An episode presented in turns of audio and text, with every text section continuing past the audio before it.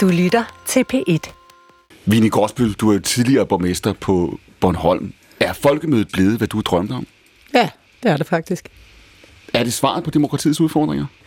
Nej det, nej, det tror jeg ikke, men jeg tror, det er en del af det. Og det er sådan et meget godt supplement og en måde at ryste folk lidt sammen og få dem til at tale sammen. Men det skal jo, altså det står jo ikke alene. Morten Messerschmidt, kan folkemødet besvare de spørgsmål, som demokratiet står for i de her årtier? Nogle af dem. Altså det kan give nogle af svarene, men jeg tror, der er øh, i den grad behov for, at man gør mere, og også mere af det, vi kender fra folkemødet rundt omkring hele landet. Hvad er, Anne-Sophie, er der det værste ved folkemødet? Det er, det er så dyrt. Mine damer og herrer, det her det er ugens udgave af Akkurat. Ved bordet her i øvrigt på P4 Rønne, der sidder Morten Messerschmidt, Vini Gråsbøl, Dennis Nørmark, som vi skal møde om lidt, Nicoline Borgermand, anne-Sophie Allap, som I lige hørte, og Anders Søgaard. Det er en særlig folkemødeudgave af Akkurat, nyhedsmagasinet, der jo altså handler ikke bare om ugens, men om tidens største nyheder, om alt det, der forandrer sig. Det er ikke så lidt, og om alt det, der i hvert fald på overfladen forbliver, som det var. Dette er Danmarks Radio Program 1. Mit navn er Clemen Kærsgaard.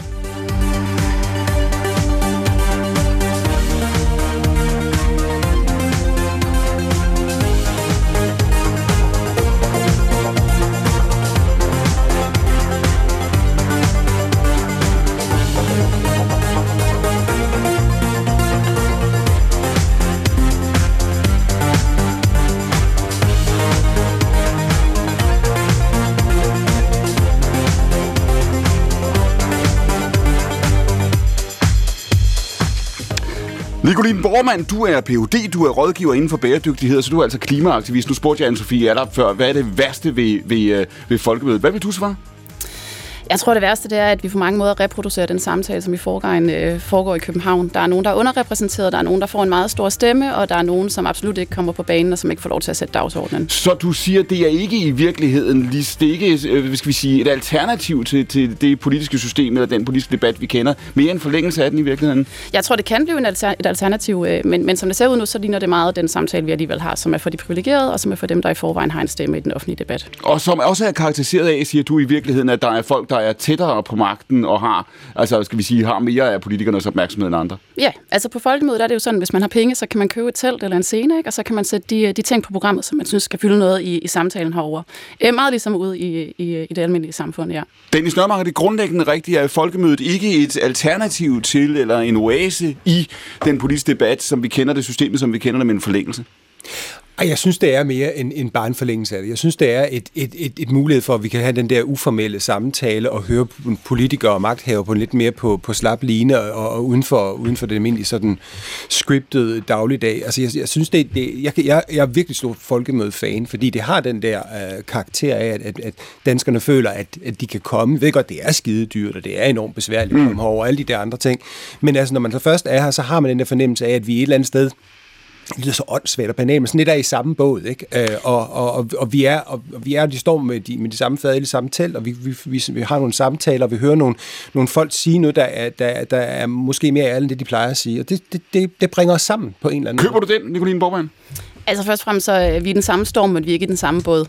Øh, jeg køber den ikke rigtigt. Der er også rigtig mange netværksmøder på, øh, på folkemødet, ja, som, er, som er lukkede forsamlinger, hvor man skal være skrevet på en liste for at komme ind, og det betyder, at det, det er nogle særlige mennesker, der bliver, der bliver inviteret ind til den samtale, og demokratiet, det handler om at udveksle viden, det handler om at, øh, at være oplyst, det handler om, at vi har en samtale om, hvem vi er og hvor vi gerne vil hen, og, og det sker bare ikke på de netværksmøder, og dem er der altså rigtig mange af, og det, det synes jeg ikke hører hjemme øh, på et folkemøde. Jeg synes også, det er rigtigt, at der er kommet flere af de der ting, det vil jeg godt medgive, og der er flere, flere lukkede arrangementer, end der har været før, men det, det jeg synes så stadigvæk er er det, er det gode ved det. Det er den der, det er den der altså en fornemmelse af, at man, at man, at man er lige alligevel. Altså, at, at man står derinde og hører folk sige ting, som de normalt ikke ville sige under andre omstændigheder. De sidder og griner. De bliver sådan lidt mere, det bliver mere jævnet lidt ud, de der forskelle. De virker mere som om, de er mennesker på den anden side, end de virker, når man ser dem igennem en skærm. Og det tror jeg altså, at for at vi kan relatere til vores politikere og tænke, at de faktisk er nogen som os, på trods af, at de er langt væk og har meget mere magt osv., det, det, det giver altså en fornemmelse af, at, at vi er ikke så langt fra hinanden, som vi går og føler sig dagligt. Og det tror jeg har en værdi.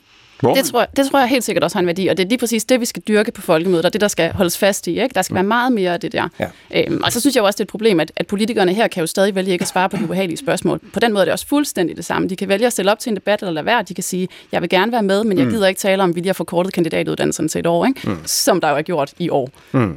Det er et problem. Mm. Så du siger i virkeligheden altså også, at det, det er ikke bare et spørgsmål om, jeg har sagt, hvilke scener de står på, men også hvilke scener de har valgt fra. Præcis.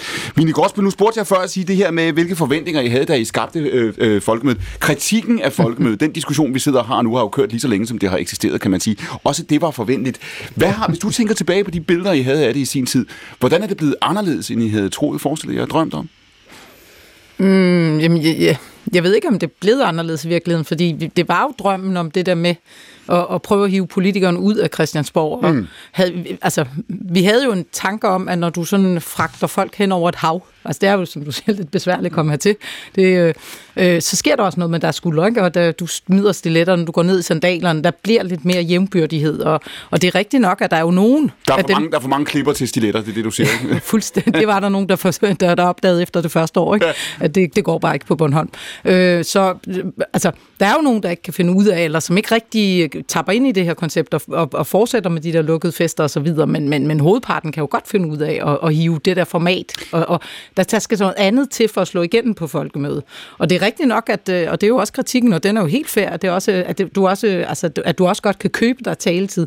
Men der er jo også nogen, der ikke køber ting. Altså sidste år er det Extension Rebellion Show, altså dagsordenen med deres, øh, jeg tror faktisk endda, var det ikke mod dig, jo, eller din, jo. i din udsendelse, der blev af... Vi, vi husk, hvis det er vigtigt, så, så er det sket hos mig, ikke? Det er jo det. Det er sådan, det er. Ja. det er jo det. Men altså, så man kan jo godt bryde igennem lydmuren med andre midler. Altså, det, mm. der er jo også andre måder at være på folk med, og det, det tænker jeg da, det, det, det er fint nok. Anne-Sophie nu kan man, man kan roligt sige, at det her det har været et, et vildt år i dansk politik siden præcis for et år siden, øh, hvor statsministeren jo gik ud på det tidspunkt i sin grundlovstale, der var før folkemødet, ikke? og dybest set altså åbnede det kapitel i dansk politisk historie, vi befinder os i nu. Når du ser på det i år, øh, er her tilbage, hvad viser folkemødet os om, hvordan partierne har det? Og jeg tænker ikke på et parti, men partierne som sådan. Jamen, jeg synes jo, jeg synes jo, det der, det der jo er rigtigt, det er, at øh, folkemødet kan jo ikke så meget andet end dansk politik generelt kan. Og det dansk politik er blevet øh, over øh, mange år, men måske, øh, altså, måske er det mere udtalt nu her i år, hvor der er mange, altså et flertal af partier i regeringen, og derfor en, en større grad af træhed, altså mm. mindre dynamik. Øhm, og det er jo, at, at den, den politiske samtale er ophørt med at være en samtale. Det er en række af, af statements, en række af udsagn, der ikke skal spille sammen. Øh, altså for, det, at vi skal kontrollere, øh, eller politikerne skal kontrollere deres budskab så stramt, gør jo, at samtalen er ophørt. Øhm, og, øh, og, og når det kun er udsagn øhm, og, og ikke øh, en dialog, jamen så, øh, altså, så antager det en anden karakter. Altså, når det er allermest ekstremt, er det jo nærmest som et absurd teater, øh, og noget, man aldrig ville kunne forestille sig i over et øh, middagsbord. Øh, men, men, Fordi og det er jo siger, der... Der, der, simpelthen, der, bliver, der bliver, man lytter så lidt til hinanden, man ja. responderer ikke på det, at det i dybest set ikke er en samtale eller en debat længere, men ja. altså en serie af telegrammer næsten. Ja, Præcis. Og, og det, er jo, altså, det er jo farligt, og ovenikøbet en serie telegrammer, hvor nogle gange man tænker, at realitetstjekket er glippet en lille smule. Mm. Øhm, og, og, og man ligesom repræsenterer virkeligheden på en måde, øh, som almindelige mennesker kan se, øh, måske ikke helt holder. Øh, og, og det er jo enormt farligt, og derfor så kan man, altså, man kan jo ikke skabe noget omkring dansk politik, som ikke emmer af dansk politik, og det gør folkemødet. Og så er jeg enig øh, i, at øh, der er jo en del af befolkningen, befolkningen, som er helt ude af, af, denne her, og når du, af det her loop. Når du beskriver det, Anne-Sophie Adap, når du siger, at denne her samtale er ikke en rigtig samtale, mm. fordi der, det er en række af statements, der i virkeligheden bare bliver altså sendt hen over hovedet, på, jeg har sagt, på det, man diskuterer med, ud til et, et andet publikum, mm. hvor man håber, at det bliver, bliver taget ned. Det gælder vel, kan man sige, både mellem øh, øh, politikerne og mellem partierne, men vel også internt i partierne? Jeg, jeg vil gerne være en flue på væggen øh, i, altså for eksempel øh, gruppemøder hos Socialdemokratiet i øjeblikket. Det vil da være meget sjovt. Altså jeg, jeg går ud fra, at der er et rum, hvor man snakker sammen, som almindelige mennesker snakker. Hvor, problemet er bare, at vi ligesom accepterer, at det er blevet mm. teater. Vinnie Gråsbøl, du forlod jo Socialdemokratiet til det år, eller rettere sagt, du meddelte, at du havde forladt det. Ja, det er rigtigt. Hvor, hvorfor gik du? Jamen, det gjorde jeg, fordi at jeg måske havde noget et sted, hvor jeg ikke sådan synes, at jeg var enig så meget. Altså, man er jo altid, jeg har jo været medlem af politisk parti, siden jeg var 16 år, mm. så det er efterhånden rigtig mange år. Øh, og der, det er jo altid sådan, at når du køber ind i et stort parti, så er det jo en, en pakke af holdninger, mm. som du også køber ind på. Og det er jo ikke alle, der altid lige matcher, men der skulle helst være sådan en balance i, hvad der matchede og hvad der ikke matchede. Og der må jeg bare konstatere, det er jo heller ikke nogen hemmelighed, at jeg ikke altid har været helt enig med, min, eller med mit parti omkring udlændingepolitikken, omkring asyldiskussionen, øh, omkring dagpengereformer osv. Og der må jeg bare konstatere, at den balance øh, var ikke, altså der stod jeg bare et andet sted, end som partiet gjorde, og det, og det så, så det begyndte jeg at tage konsekvensen af sidste år. Øh, og, ja. Hvor længe var den beslutning undervejs? Ja, men den har jo været, den har været undervejs nogle år, fordi når man har været politisk aktiv mm. og har været socialdemokrat, mm. mine forældre er socialdemokrat, jeg er født ind i, altså, er født ind i bevægelsen nærmest, så er det jo også en del af ens, altså det er jo det er faktisk et lidt hårdt brud i virkeligheden, eller mm. det er jo også lidt svært, så mm. den har været undervejs nogle år. Øh, men jeg synes bare til sidst, det tippede, og det gjorde det jo med, jamen, hele diskussionen om Rwanda og modtagscenter og Syriensbørnene, vi ikke ville have hjem og så videre. Så var der noget omkring menneskesyn, hvor jeg bare ikke, altså hvor mine holdninger bare ikke matchede mere.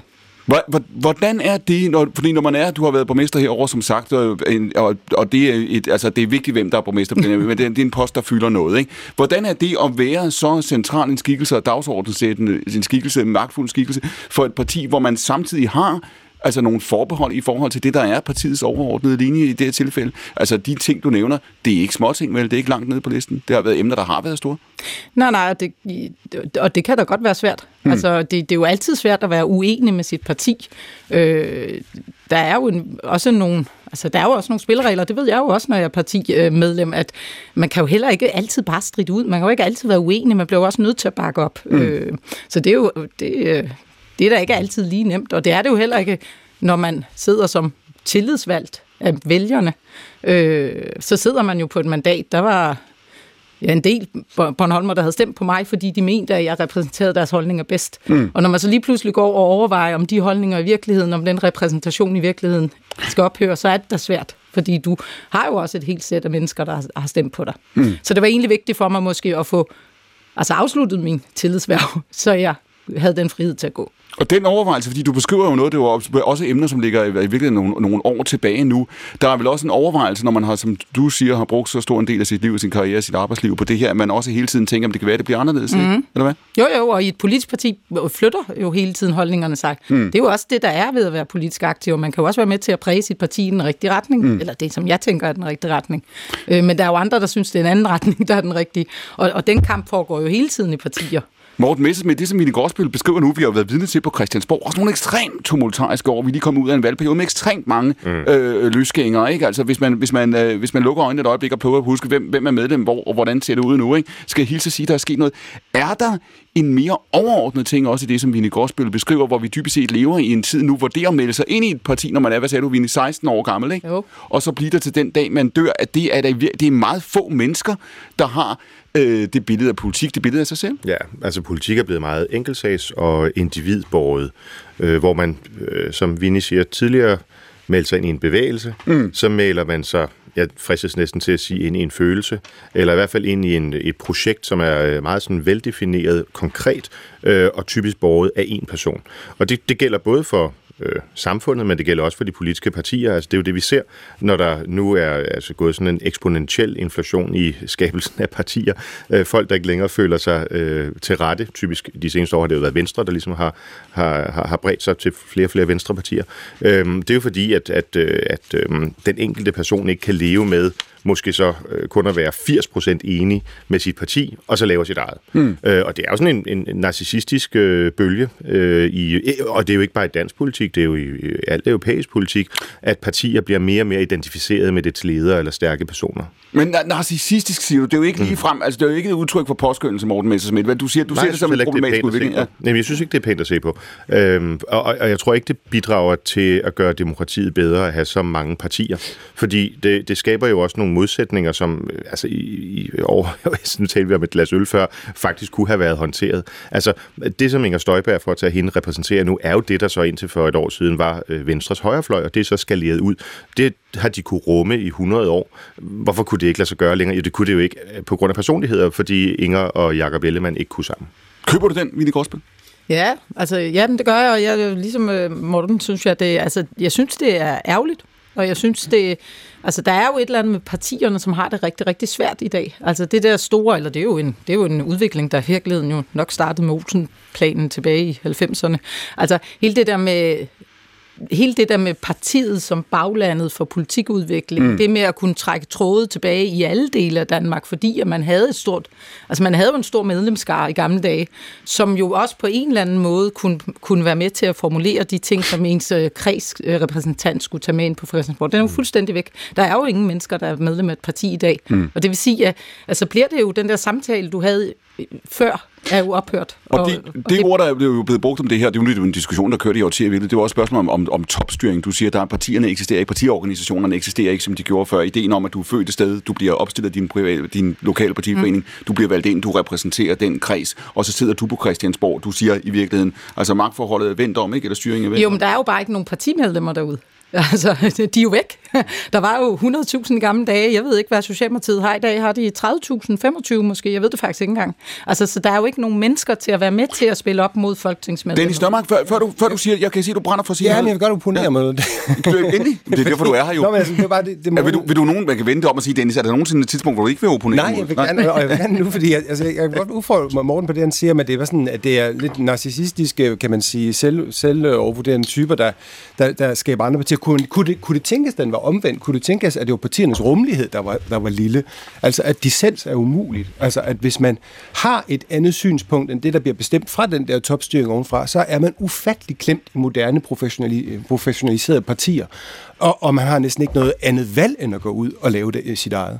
Nej, det, det, det kan jeg ikke genkende. Altså, jeg synes, at det, altså, det er jo velkendt, øh, at der var brydninger i Venstre. Altså, øh, og vi jokede jo med det, ikke? Altså, hvis du havde en udlændingesag, okay, er det Janne Jørgensen eller er det Mads Fuglede, der kommer? Fordi hvilken fløj er det, der taler? Mm. Og de er jo stadigvæk medlem af, af det samme parti og gode venner og så videre. Mm. Kan sagtens det samme i Socialdemokratiet. Det var velkendt, at øh, øh, ære være hendes minde, Mette Gerskov tilhørte venstrefløjen, mm. øh, og at øh, Kort Dybvad tilhører højrefløjen. Men de gjorde også, hvad de kunne for at få Mette Gerskov presset ud. Øh, altså, det, de det er jo så den magtkamp, der foregår, ja, ja, og sådan vil det jo altid være. Sådan har det jo også været i, altså sådan har det jo altid været i et, øh, i et parti, hvis du læser tilbage. Der har det mm. måske bare været nogle andre end værdidebatterne, der har det måske været den økonomiske fordelingspolitik osv., der har skilt også internt i, øh, i partierne. Men, men jeg vil nu godt forsvare mit synspunkt. Altså, jeg mener, det er blevet et udtryk for øh, narcissisme eller, eller e-, egorytteri, at man ikke kan acceptere hvis et parti i en periode øh, på et eller andet område øh, ikke fører en linje, som man lige føler er ens egen. Jeg har der, været, der er masser af områder i Dansk Folkeparti, hvor jeg har været øh, uenig, og så bare sådan, fint, så skal jeg bare ikke være ordfører på det. Og så, er det, øh, så, du ved, så finder man jo noget andet. Så hvad, så hvad afgør egentlig med, men når du siger det, så du, du siger i virkeligheden, at din overensstemmelse med, med dit parti og grund til, at du har været der, har været et, et, et, et, et, et mere grundlæggende værdisæt, hvor du har sagt, det her ser jeg mig selv Ja, præcis. Okay. Jeg følte mig som en del af den her, hvad kan man sige, familie, det her værdisæt, og at, ja, altså den, den grundlæggende fortælling. Og så kan der være alle mulige områder, hvor man ser forskelligt på det. Og øh, nu, nu er jeg jo så blevet formand, og nu sætter jeg faktisk en dyd i, at når det kommer til svære spørgsmål, så synes jeg også, det er okay, at man, øh, at man fritstiller gruppen. Altså nu skal vi jo diskutere aktiv dødshjælp. Jeg har ikke et behov for, at Dansk Folkeparti har en partiholdning på det. Mm. Og jeg synes, det er, hvis, hvis, hvis folk har mod på at forsvare det selv, for der er også et privilegium i, at partiet har en holdning, så er det ordføreren, man ligesom kan sende, mm. sende først. Men hvis de har mod på at forsvare sådan nogle synspunkter, vi havde det også med drengeomskæring, altså, så lad den enkelte få lov til at stemme frit. Nørmark, når du siger det her med om det spørgsmål om partiernes rummelighed, altså nu beskriver vi Vine Gråsbøl før også den her, altså i virkeligheden en form for topstyring, og det var egentlig med Messersmith, du siger også før, når personen kommer til at, bestemme, og betyde meget, siger mm. du Messersmith. Er det, er, hvor meget er det også det, der er fortælling om det her, Dennis Nørmark, at vi har set over 30 år i Danmark, men i øvrigt også andre steder, at partier i højere og højere grad bliver identificeret med en lederskikkelse? Jamen det tror jeg rigtig nok, og det, og det den, den, den individualisme kører jeg også, som, som Morten er inde på. Der er nogen, der ligesom kommer til at repræsentere det. Og men så bliver det, oplever jeg, altså kæft trit og retning resten af vejen ned, fordi at partierne i dag fungerer mere, de fungerer ikke som folkelige bevægelser, som de gjorde engang, de fungerer som professionelle maskiner. Mm. Altså et, en, en, en organisation, eller du kan nærmest kalde det en, en form for virksomhed. Og når, når partier bliver til virksomheder med en CEO oppe i toppen, der ligesom kan et eller andet sted skal være den, som, som, som, øh, som personificerer partiet, så skal alle, kan man sige, acceptere implementere strategien og eksekvere den hele vejen ned. Det er ikke partier, som de var i gamle dage. De havde for eksempel debatter på... på øh, altså, jeg har selv været i, i, i partier, der var, var, var yngre, og der var masser af debatter. Prøv at kigge på, hvor, hvor, hvor, hvor mere indskrænket de debatter er blevet på forskellige landsmøder i partierne igennem årene. Man kunne skænde sig det bragede over flere dage, og det var det, der genererede politikken. Mm. Og i dag, der er den der, kan man sige, spændstighed og den der nedfra og opbevægelse i partierne, de er forsvundet til gengæld for en, kan man sige, en, en styregruppe sekretariat eller en elite eller andet, der sidder og bestemmer, hvad politikken skal være. Det er ikke særlig folkeligt, det er ikke særlig meget nedfra op. Aller først. Ja, altså, jeg synes, man kan pege på måske fire tendenser, som, som er sket over øh, mange år i dansk politik. Altså for det første, så, øh, som Dennis siger, så er der sket en professionalisering af, af den øverste del af, partiet øh, med fokusgrupper og altså ned til et meget stort detaljeniveau, altså ned til romkuglen og smørkagen og Kansasjakken og så videre. Altså en, en meget skarp øh, professionalisering af, af budskabet. Det kommer jo sammen med en langt større finansiering af partierne. Og jeg ved ikke, hvem der har finansieret det øh, valgkamp, vi så sidste år, men jeg ved bare, at valgkampen i 19 kostede en kvart milliard kroner. Mm de, de kommer altså ikke i partistøtte, bare hilse at sige. Øhm, og, og altså alene Socialdemokratiets øh, valgkamp har måske kostet slag på tasken en kvart milliard øh, sidste år. Så hvem har finansieret dem? Jamen, de kommer et sted fra, der kommer penge. Så, så det, det er to tendenser. Den tredje tendens, det er, at der udviklede sig et dogme i dansk politik efter nedsmeltningen i det konservative Folkeparti i 90'erne. Mm. Det dogme, øh, det man nedtog fra den proces i 90'erne, hvor der var mange forskellige formænd, og hvor de strides og, og, og, og slås, det var, at man må ikke være uenig. Øh, og hvis man er uenig, hvis, hvis øh, dissensen kommer frem, hvis øh, de forskellige fløje i partiet ligesom får for meget magt og for meget plads, ja, så mister vi vælgere. Det, det, det, det har gjort, at man ligesom har fortrængt øh, samtalen øh, og har det der meget uniforme øh, udtryk. Og så præcis som Vinnie siger, så er rødderne jo rådnet.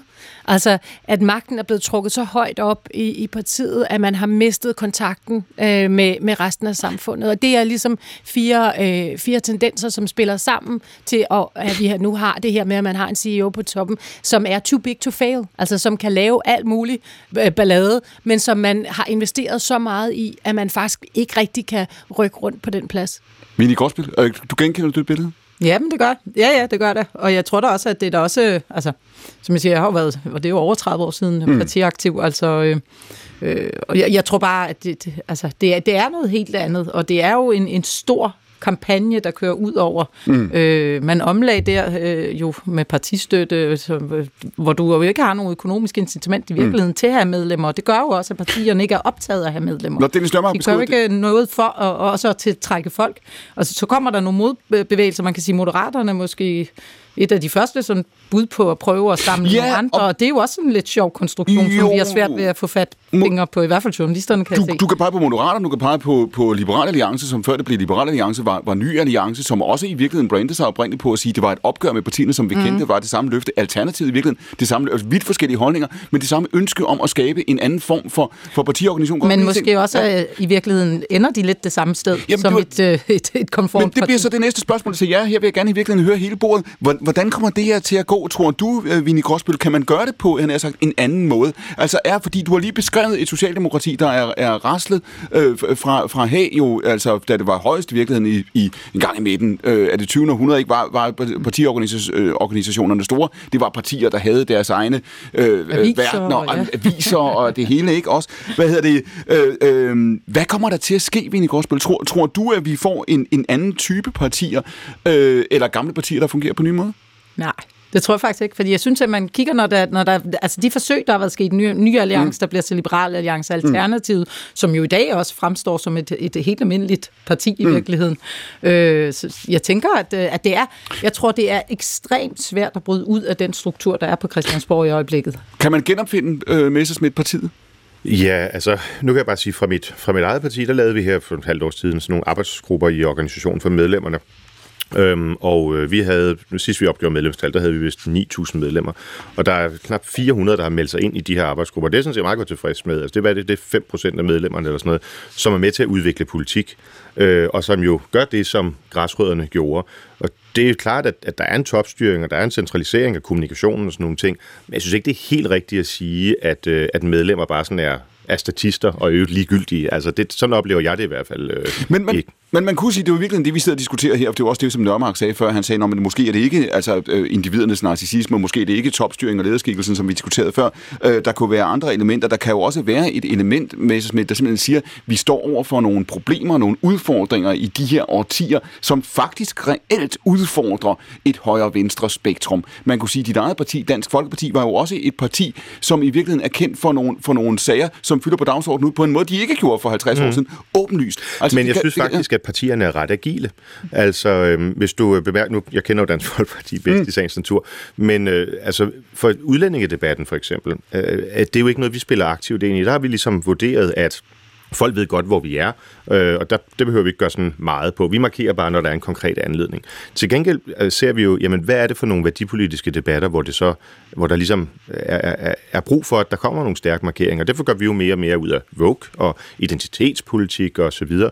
Nu var der nogen før, der talte om dem, der ikke bliver hørt så meget. Mm. Uh, man må sige, at der jo helt klart er en, en aldersmæssig uh, ubalance på, på folkemødet her. Det er meget få over 60, der har enten råd til at øh, betale for at bo på et hotelværelse, eller lyst til at ligge i et, i et telt og over, overnatte. Øh, og derfor ser man jo ikke mange folkepensionister herovre osv. Dem vil vi også gerne være stemme for. Og det kommer jo øh, ikke fordi, vi har en hel masse medlemmer, 50.000, der står og banker på min dør og siger, mm. nu vil vi have noget imod Vogue, og nu vil vi have noget for pensionisterne. Mm. Men det kommer jo fordi, hele den bevægelse, det pres, der tidligere var, nedefra, jamen det er i dag på de sociale medier og i den offentlige debat osv., som jo er meget mere agil og, og bevægelig. Og der siger du også i virkeligheden, du siger også, I sidder også og kigger på, hvilke emner motiverer folk, hvad fylder nu, det gør uddannelsespolitikken også der, ikke, ikke, og derfor bliver den ligesom trukket ned på dagsordenen. Ja, altså vi ved jo godt, hvad vi mener. Uh-huh. Vi mener jo noget på alt, men det er klart, det er ikke lige nu, øh, alle er interesseret i at høre alt, hvad vi mener. Så kigger vi jo på, okay, hvor er det debatten er, hvor er det, vi har mulighed for at komme igennem øh, lydmuren, og det gør vi selvfølgelig ved at kigge på, hvad det er, for, der interesserer interesserer folk. Allop, når man ser på, på stemmetallene og ser på det folketingsvalg, som vi havde sidste år, det var jo et, et ganske historisk folketingsvalg. Vi kom ud af en historisk periode. Vi, vi befinder os jo et sted, vi, selvfølgelig taler vi også om det, men det måske skygger SVM-regeringen, det vender vi tilbage til om lidt, måske skygger den lidt for i øjeblikket, hvor, hvor, hvor øh, kan man sige, forandrende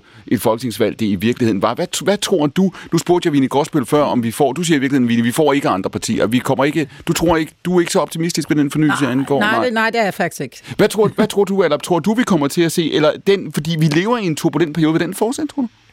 Jamen, det tror jeg helt sikkert. Altså, jeg, jeg vil gerne bevæge mig helt derud, hvor jeg siger, at vi er ude i en demokratisk nedgang øh, periode. Og den starter jo et sted. Øh, vi, har et, øh, vi har en solid tradition for demokrati i Danmark, mm. og det vil sige, at den starter på et rimelig højt sted, hvor vi forventer, at der er en lydhørhed fra magten. Men det, som, som jeg nogle gange tænker, at, at, at vi reducerer øh, politik til, det er øh, et valg hver fire år, eller hver tredje år, eller hvor meget det, det bliver til, øh, og at folk går hen og stemmer. Det er jo kun en del af demokratiet.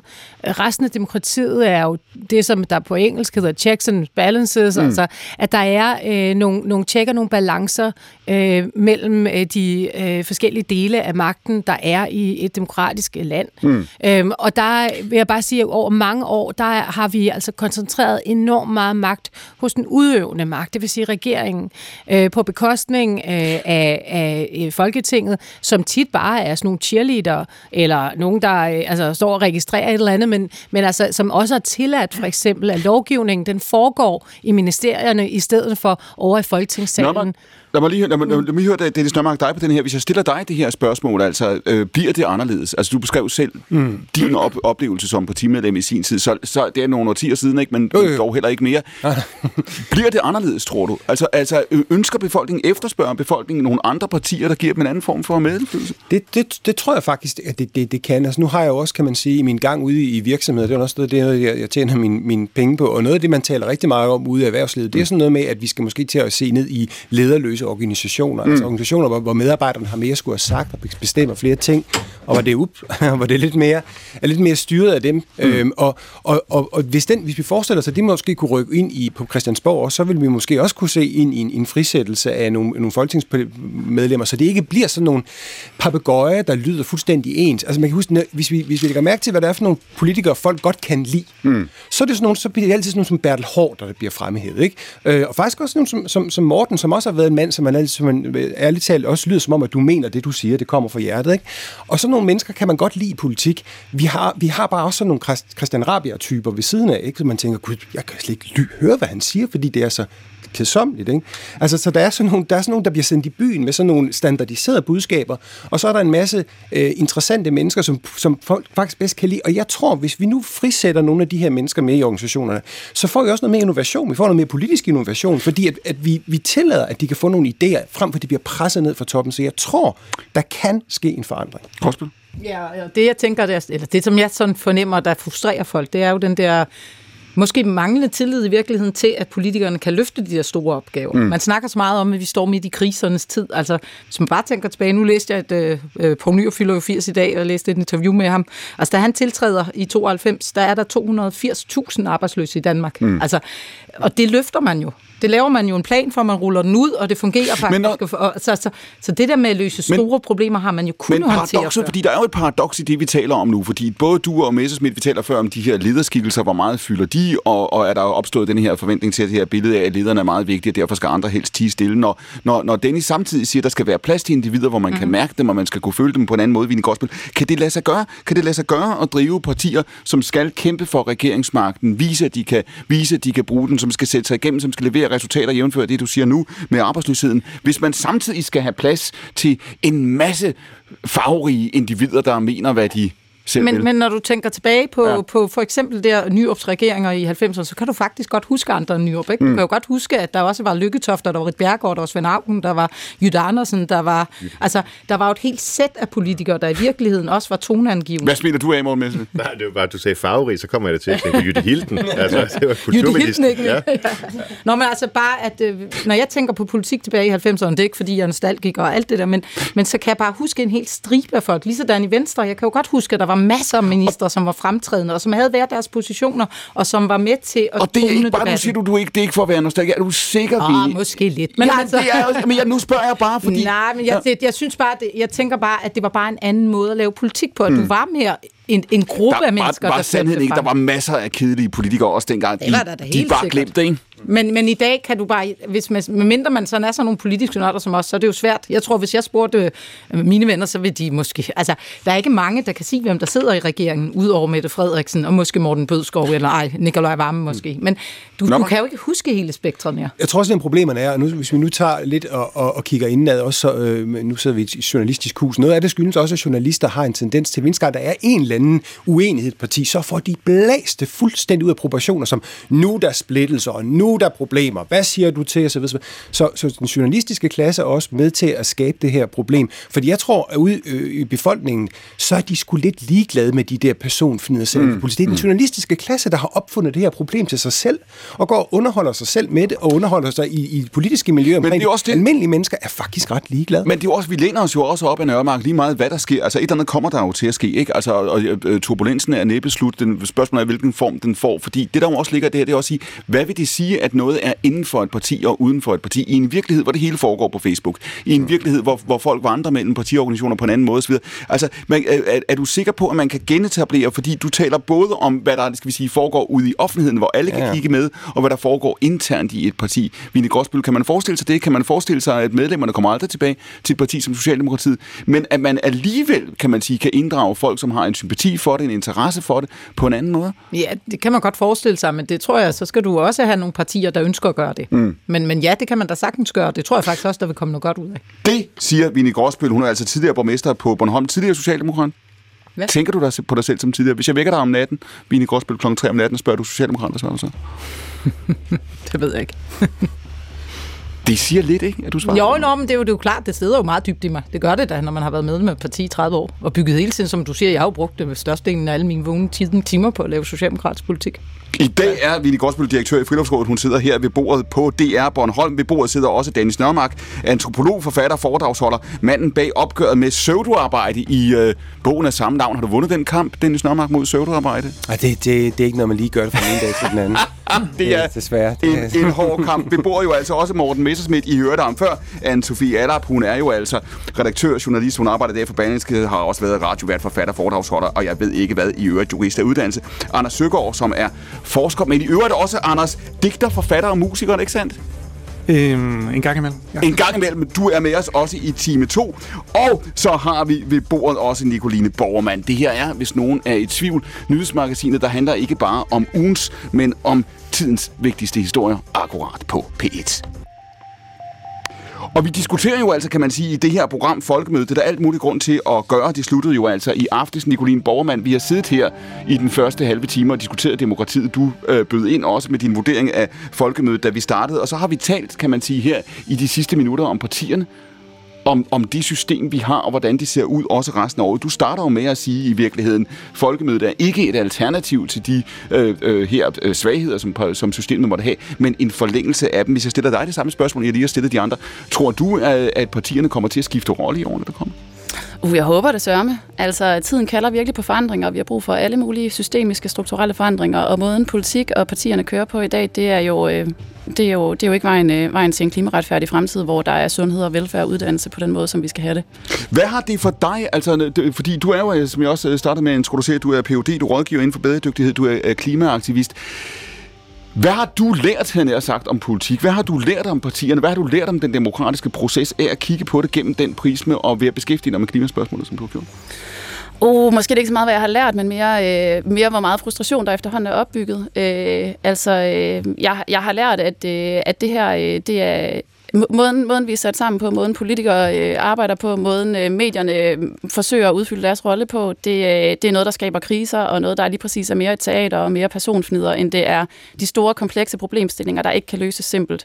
Øh, og det tror jeg også er problemet i partierne, netop det, som også Morten sagde, at øh, de her enkeltsager fylder meget, personfnider fylder meget, øh, og vi står bare i en tid, hvor der er, der er nogle ekstremt komplekse, ukomfortable samtaler, vi skal have, øh, og der er ikke øh, quick fixes, der er ikke simple løsninger på det, og, øh, og det, er jo, det er jo det, folkemødet forhåbentlig også skal kunne i fremtiden fremtiden, at vi skal have de der længere snakke med mere nuancer og, øh, og meget mere fokus på, at øh, det bliver ukomfortabelt, og, øh, og det er ikke nødvendigvis en fed snak.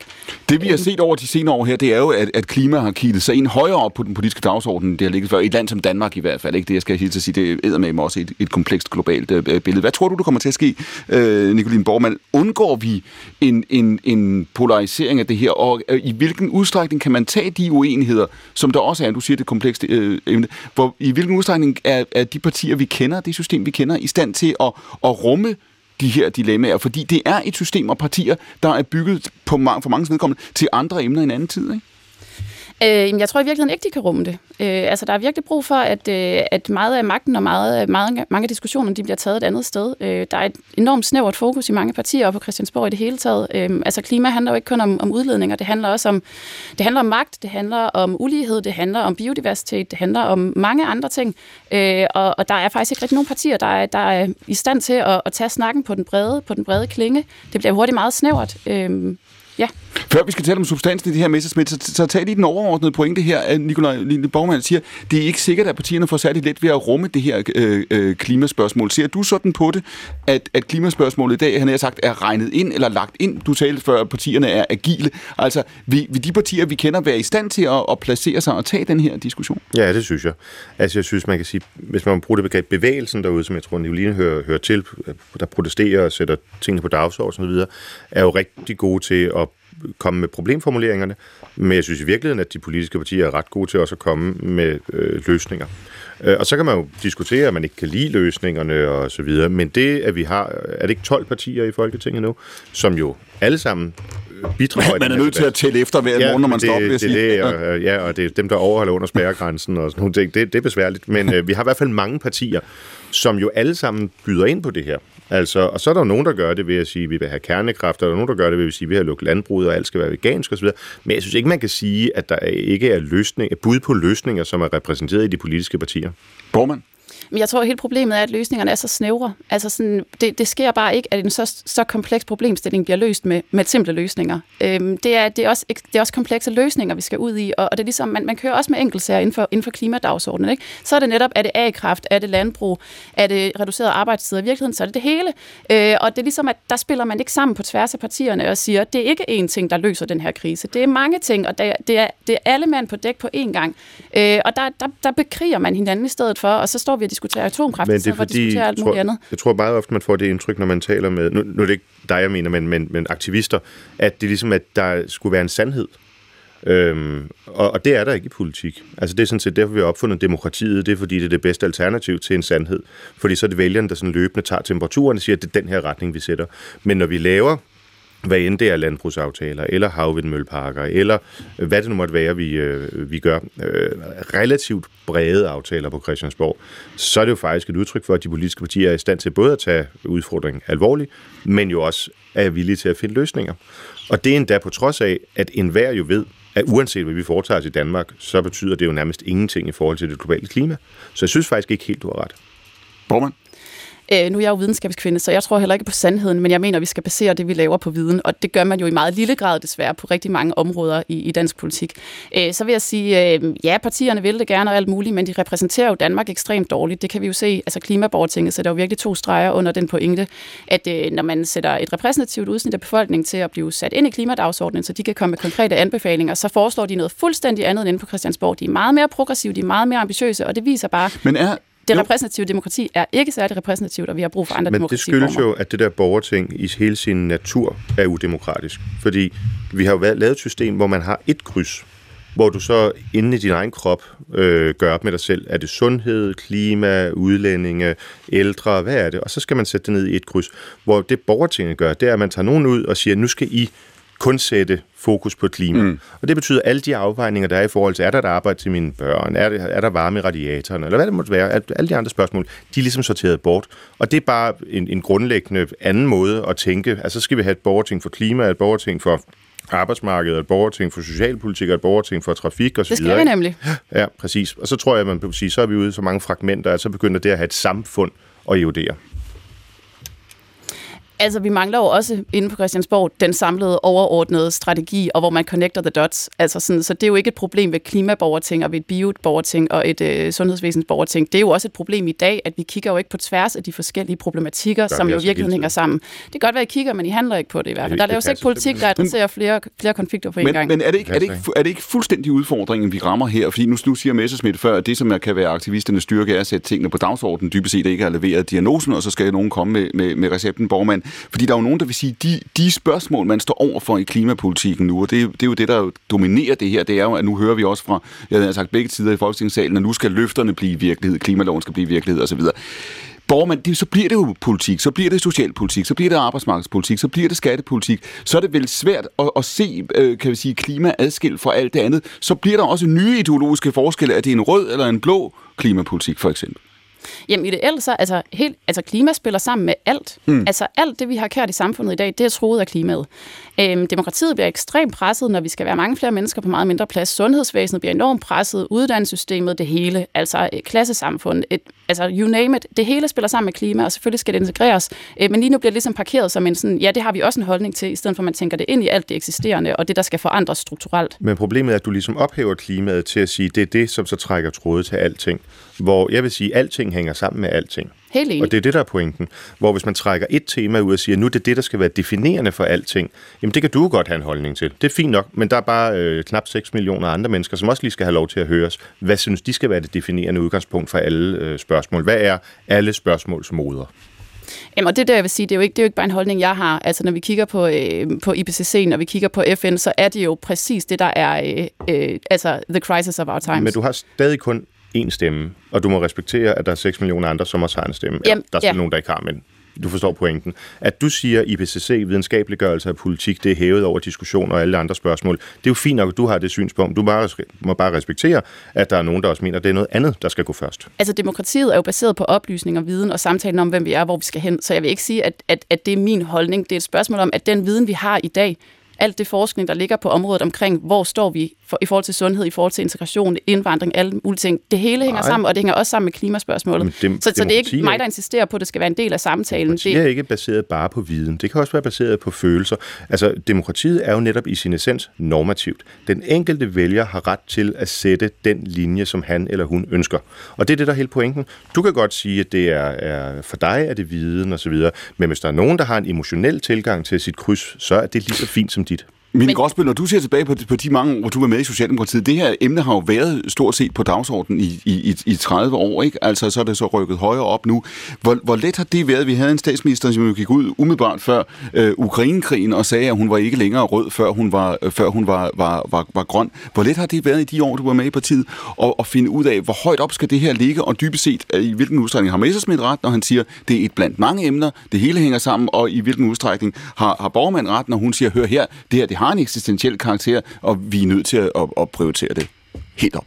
Jamen, jeg tror, at Socialdemokratiet har... Altså, jeg ved ikke, om de har haft svært ved klima, men det er jo sådan et spørgsmål, der, der går lidt på tværs af sådan en klassisk klassekamp, som mm. Socialdemokratiet er udsprunget af.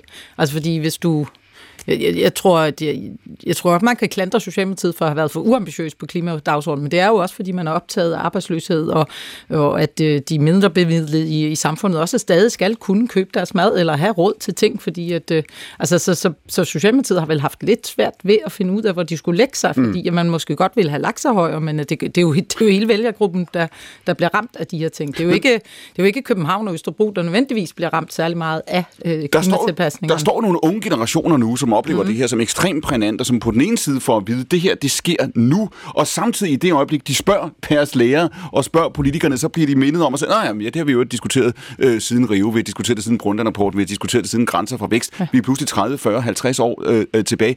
Dennis, Dennis Nørmark, undgår man, at det her klimaspørgsmål øh, udvikler sig til, at der måske allerede er virkelig begyndelsen på en kæmpe generationskonflikt?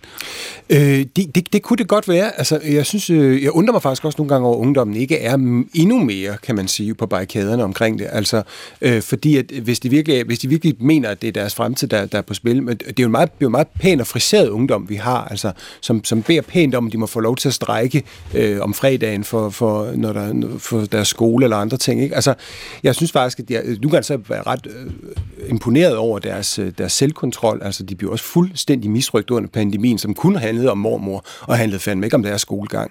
Så jeg fatter faktisk ikke, at de ikke, er, at de ikke mobiliserer sig selv i større omfang.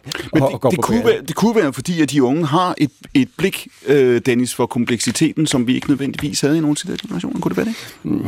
Nej, for det, det ved jeg ikke, fordi det, jeg, jeg kan godt give Morten ret i, at det faktisk at det kan blive lidt farligt også at være for enespor omkring en, ting, en, en problematik, fordi altså, politik er pragmatik, det er, hvad det er, og demokrati er pragmatik. Det betyder, at der er en helvedes masse dagsordner, man skal til at passe ind i hinanden hele tiden. Og det, som kan være svært at rumme, det er, når klimabevægelsen kommer sådan og siger, jamen der er kun én eneste overligger på det her, det er klimaet.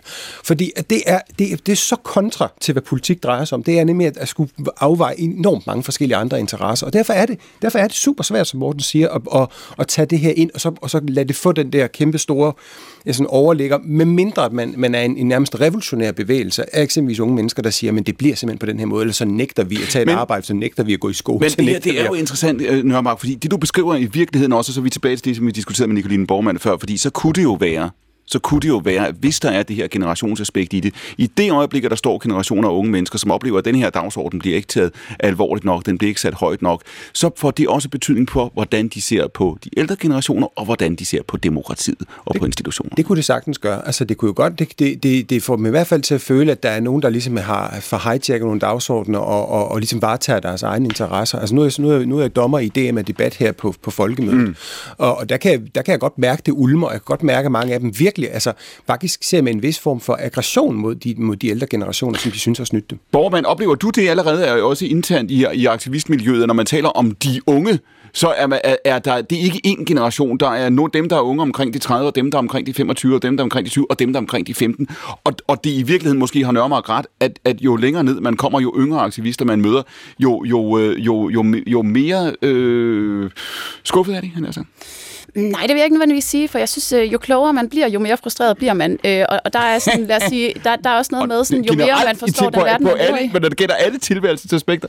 Øh, jamen, hvis man tager skyklapperne på, ikke, så øh, det, det er der jo også nogen, der gør. Det er jo blandt derfor, at øh, bedsteforældrene... Så meget, så lang tid, Ja, det er ikke løgn.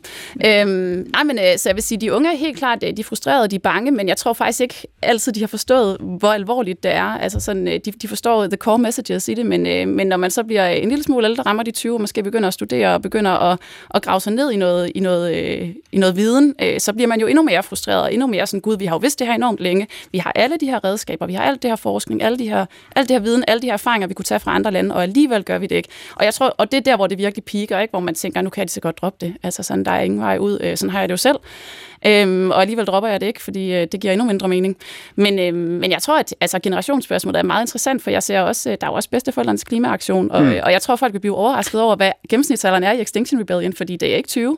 Øhm, ja.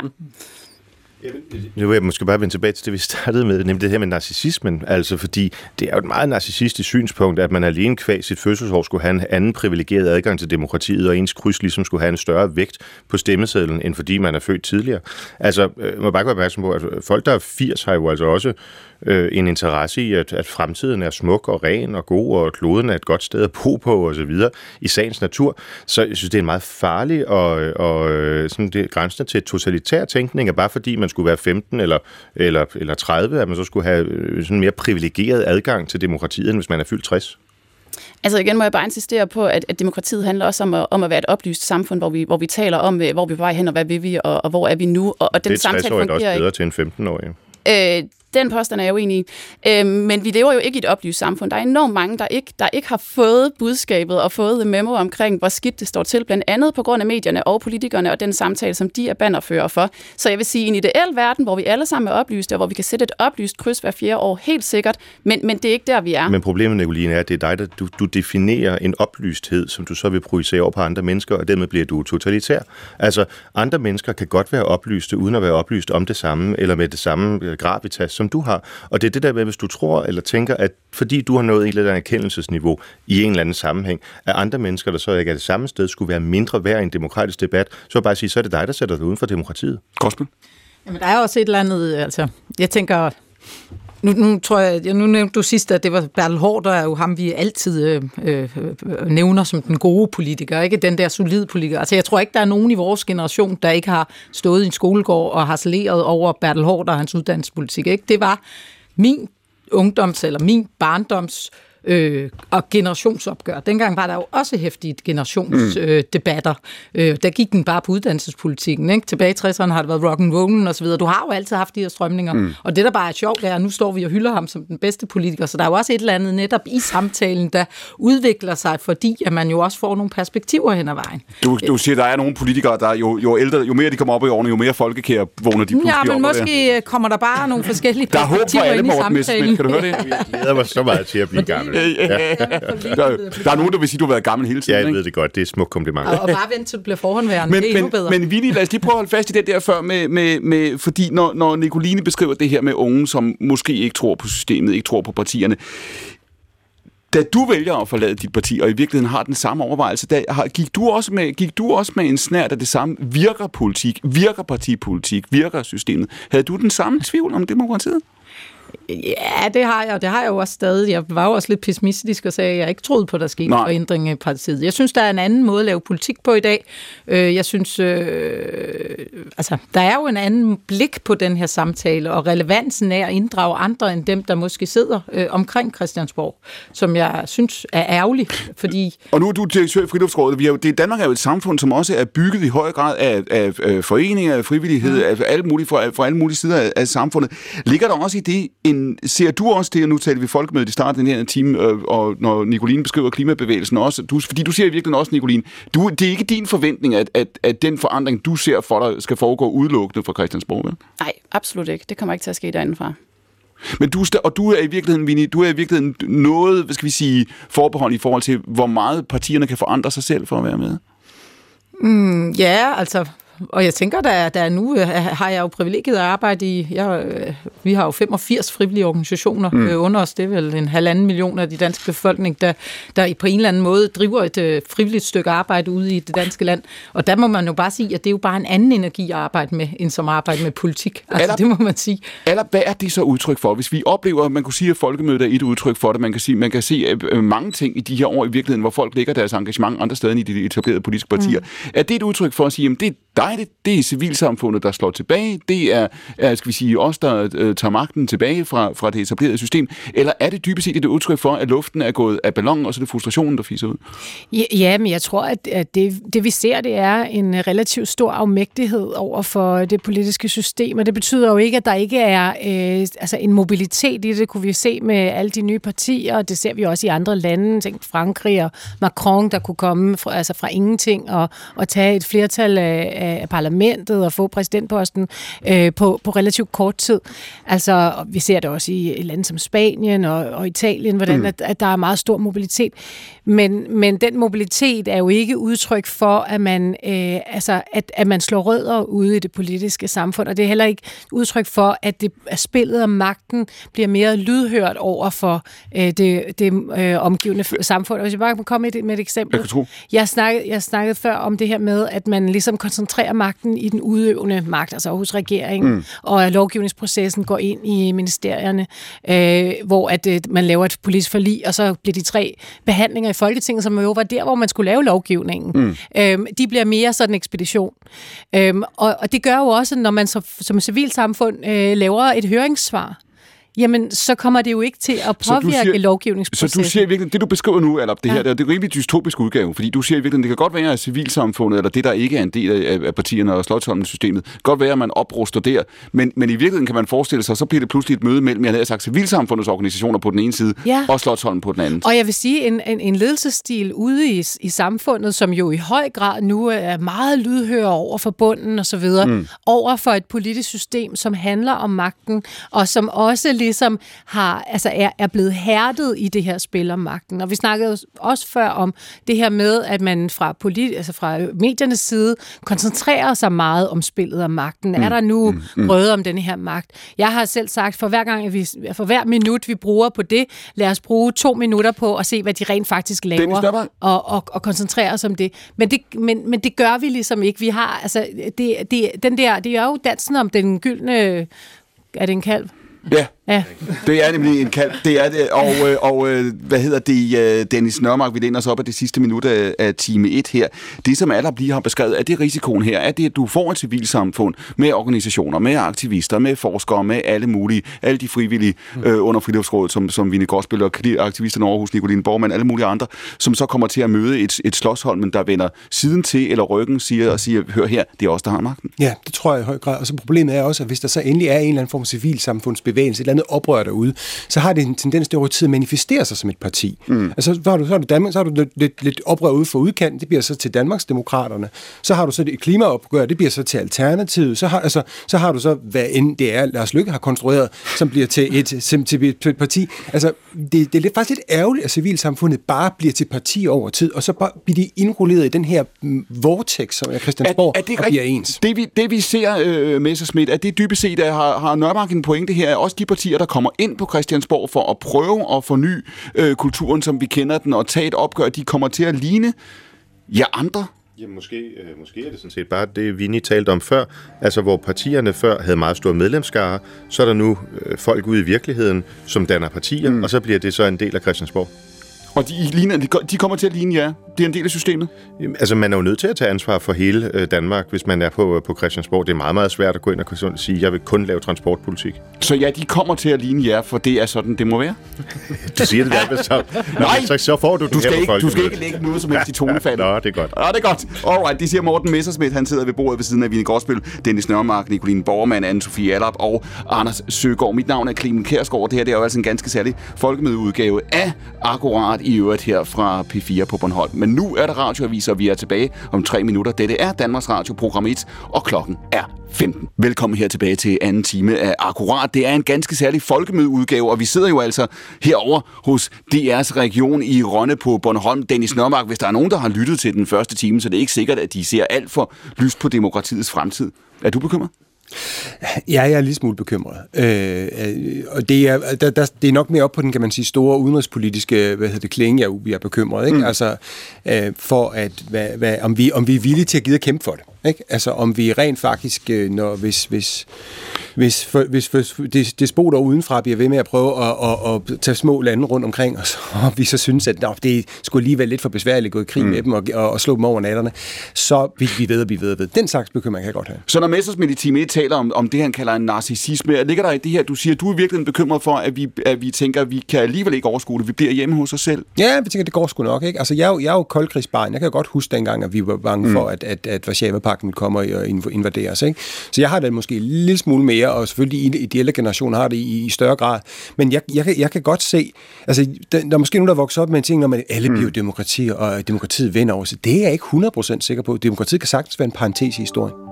Det siger Dennis Nørmark. Han er antropolog, forfatter blandt andet til bogen Pseudoarbejde, og meget andet også. Han sidder ved bordet ved siden af Vini Gråsbøl, direktør i Friluftsrådet, tidligere borgmester på Bornholm, tidligere socialdemokrat i øvrigt, selvom det ikke er en titel, hun har vendt sig til at bære. Vil det være rigtigt at sige? ja, det, det kan du godt sige. Ved siden af Vini Gråsbøl, der sidder Morten Messersmith, formand for Dansk Folkeparti. Ved bordet har vi også redaktør, journalist, radiovært og meget andet også. På Berlingske er hun nu Anne Sofie Aller. Vi har også besøg af Nikolaj Ligadu Borgmann, som jo altså er Ph.D. Hun rådgiver inden for bæredygtighed, og så er hun klimaaktivist. Ved bordet sidder også Anders Søgaard. Ham vender vi tilbage til om et øjeblik. Dette er akkurat P1 Søndagsavis, og mit navn er Clemen Kærsgaard.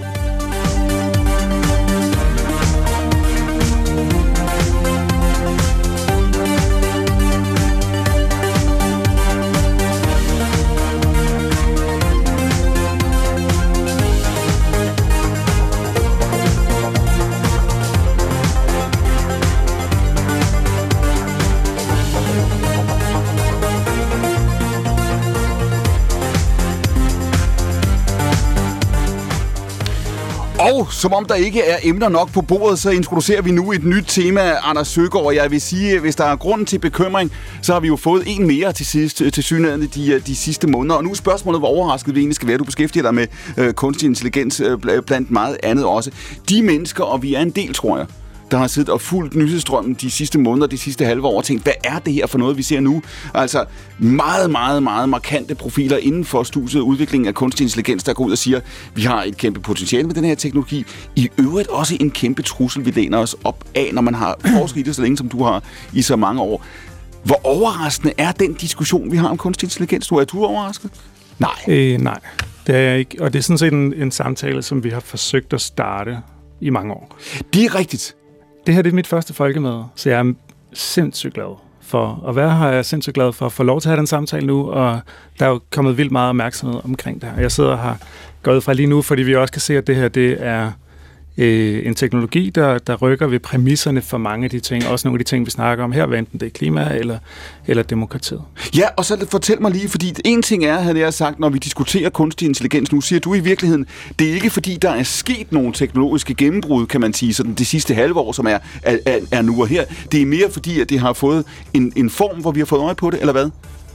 Vi, vi øhm, andre, havde jeg sagt. Ikke ej, der, er sket, øh, der er sket mange ting. Altså, vi, vi er jo på sådan en eksponentiel kurve, hvor tingene går hurtigere og hurtigere, tempoet det går hurtigere med også mm. stiger. Øh, og det er klart, at, øh, at der, øh, da OpenAI de lancerede ChatGPT i slutningen af november, der satte det også gang i en masse ting. Der var rigtig mange virksomheder, der ligesom smed alt andet til side mm. og fokuserede al deres energi. Og når så mange spillere, kunstig intelligens er jo vokset, da jeg startede med at gå til konferencer for 20 år siden, ja. var vi 150 mennesker, nu er vi 10.000, og der er måske 500.000 forskningsartikler, der kommer ud om året, og når så mange spillere ligesom siger, okay, men nu er det så i det her tilfælde sprogmodeller og chatbotter, det handler om, så går tingene selvfølgelig rigtig stærkt. Ja, det bliver undsynligt, det bliver åbent for os, og pludselig svarer det lidt til, til, det er Google Maps, men det er også Siri, og det er også din GPS, og det er det hele i virkeligheden lagt oveni. Det der er med ChatGPT og de andre øh, øh, hvad hedder, produkter, som jo er på markedet og kommer på markedet nu, der, det bliver synligt for os alle sammen. Ikke?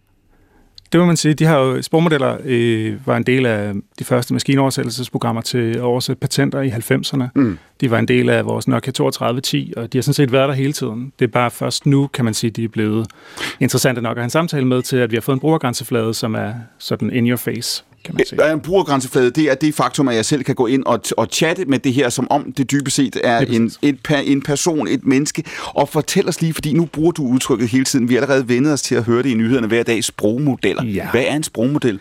Så øh, sprogmodeller er en model for, hvilken tekst, der er sandsynlig i en bestemt kontekst. Mm-hmm. Grundlæggende så bygger de på neurale netværk. Neurale netværk er sådan nogle funktionsestimeringsalgoritmer, som øh, logistisk regression er også for dem, der har en samfundsfaglig baggrund.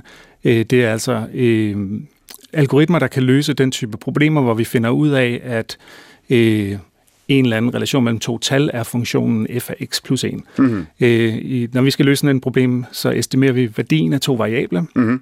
Sprogmodeller estimerer værdien af milliarder af variable, så det er meget, meget komplekse funktioner, men mm. det er dybest set en funktionsestimeringsalgoritme, der estimerer en funktion fra en kontekst, en eller anden tekst, til en fortsættelse af den tekst. Ja, og så holder vi lige fast her, fordi nu prøver jeg at, at, at forklare det her, som jeg ser det, så må du sige, om jeg tager fejl. Ikke? Når jeg når indgår med en af de her sprogmodeller, går ind og siger, jeg har et spørgsmål, jeg har en opgave, øh, jeg vil gerne have et manuskript til den her folkemødeudgave af akkurat, hvad er sandsynligt, så, så taler jeg til et, øh, til, til et program, der ikke ved noget som helst, før jeg egentlig øh, øh, går ind og siger det her. Nu lytter programmet til, hvilke spørgsmål jeg stiller, og, og så vil det svar, det giver være, det er det, du i virkeligheden siger, det mest sandsynlige sandsynlige svar, baseret på al den viden, som dette program så er i stand til ekstremt hurtigt at gå ud og samle ind. Ikke? Ja, men mindre at programmet ved helt vildt meget om dig i forvejen.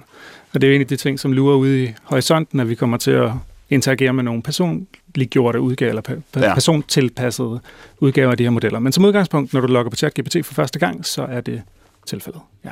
Og jo mere det her program så lærer om mig, og nu er vi jo derinde i noget, vi allerede kender fra de sociale medier, og, og den måde, vi bliver fodret og præsenteret for verden på allerede, Anders, jo, jo mere de så lærer om os, de her øh, programmer, hvad sker der så?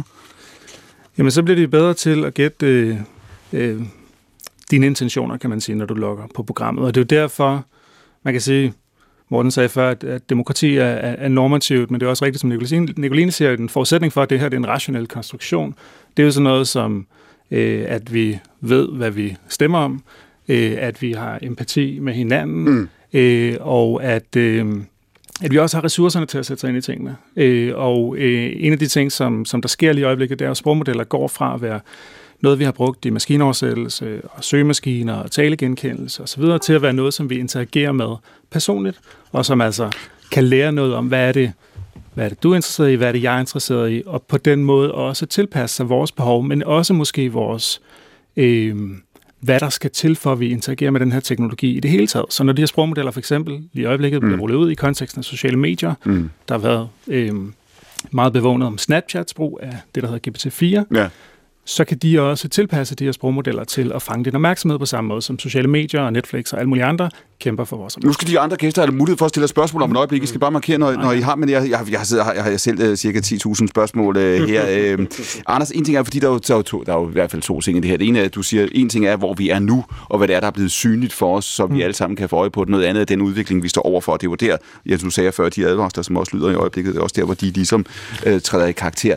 Er der en, en sandsynlighed for, at vi øh, kommer til at overvurdere værdien af det her, vi oplever, fordi vi er mennesker, fordi vi fortolker hele verden ind på en måde, som vi kender. Når jeg sidder og, og bruger de her øh, sprogmodeller og stiller spørgsmål, så bliver jeg mere imponeret, end jeg egentlig burde være, fordi jeg kommer til at se det svar, jeg får som udtryk for en aktør. Jeg kan ikke lade være. Jeg kommer til at tænke på det på samme måde, som hvis jeg råber af min, min øh, GPS i, øh, i bilen, eller hvis jeg råber af min brødrester og siger, hvad bilder du der ind?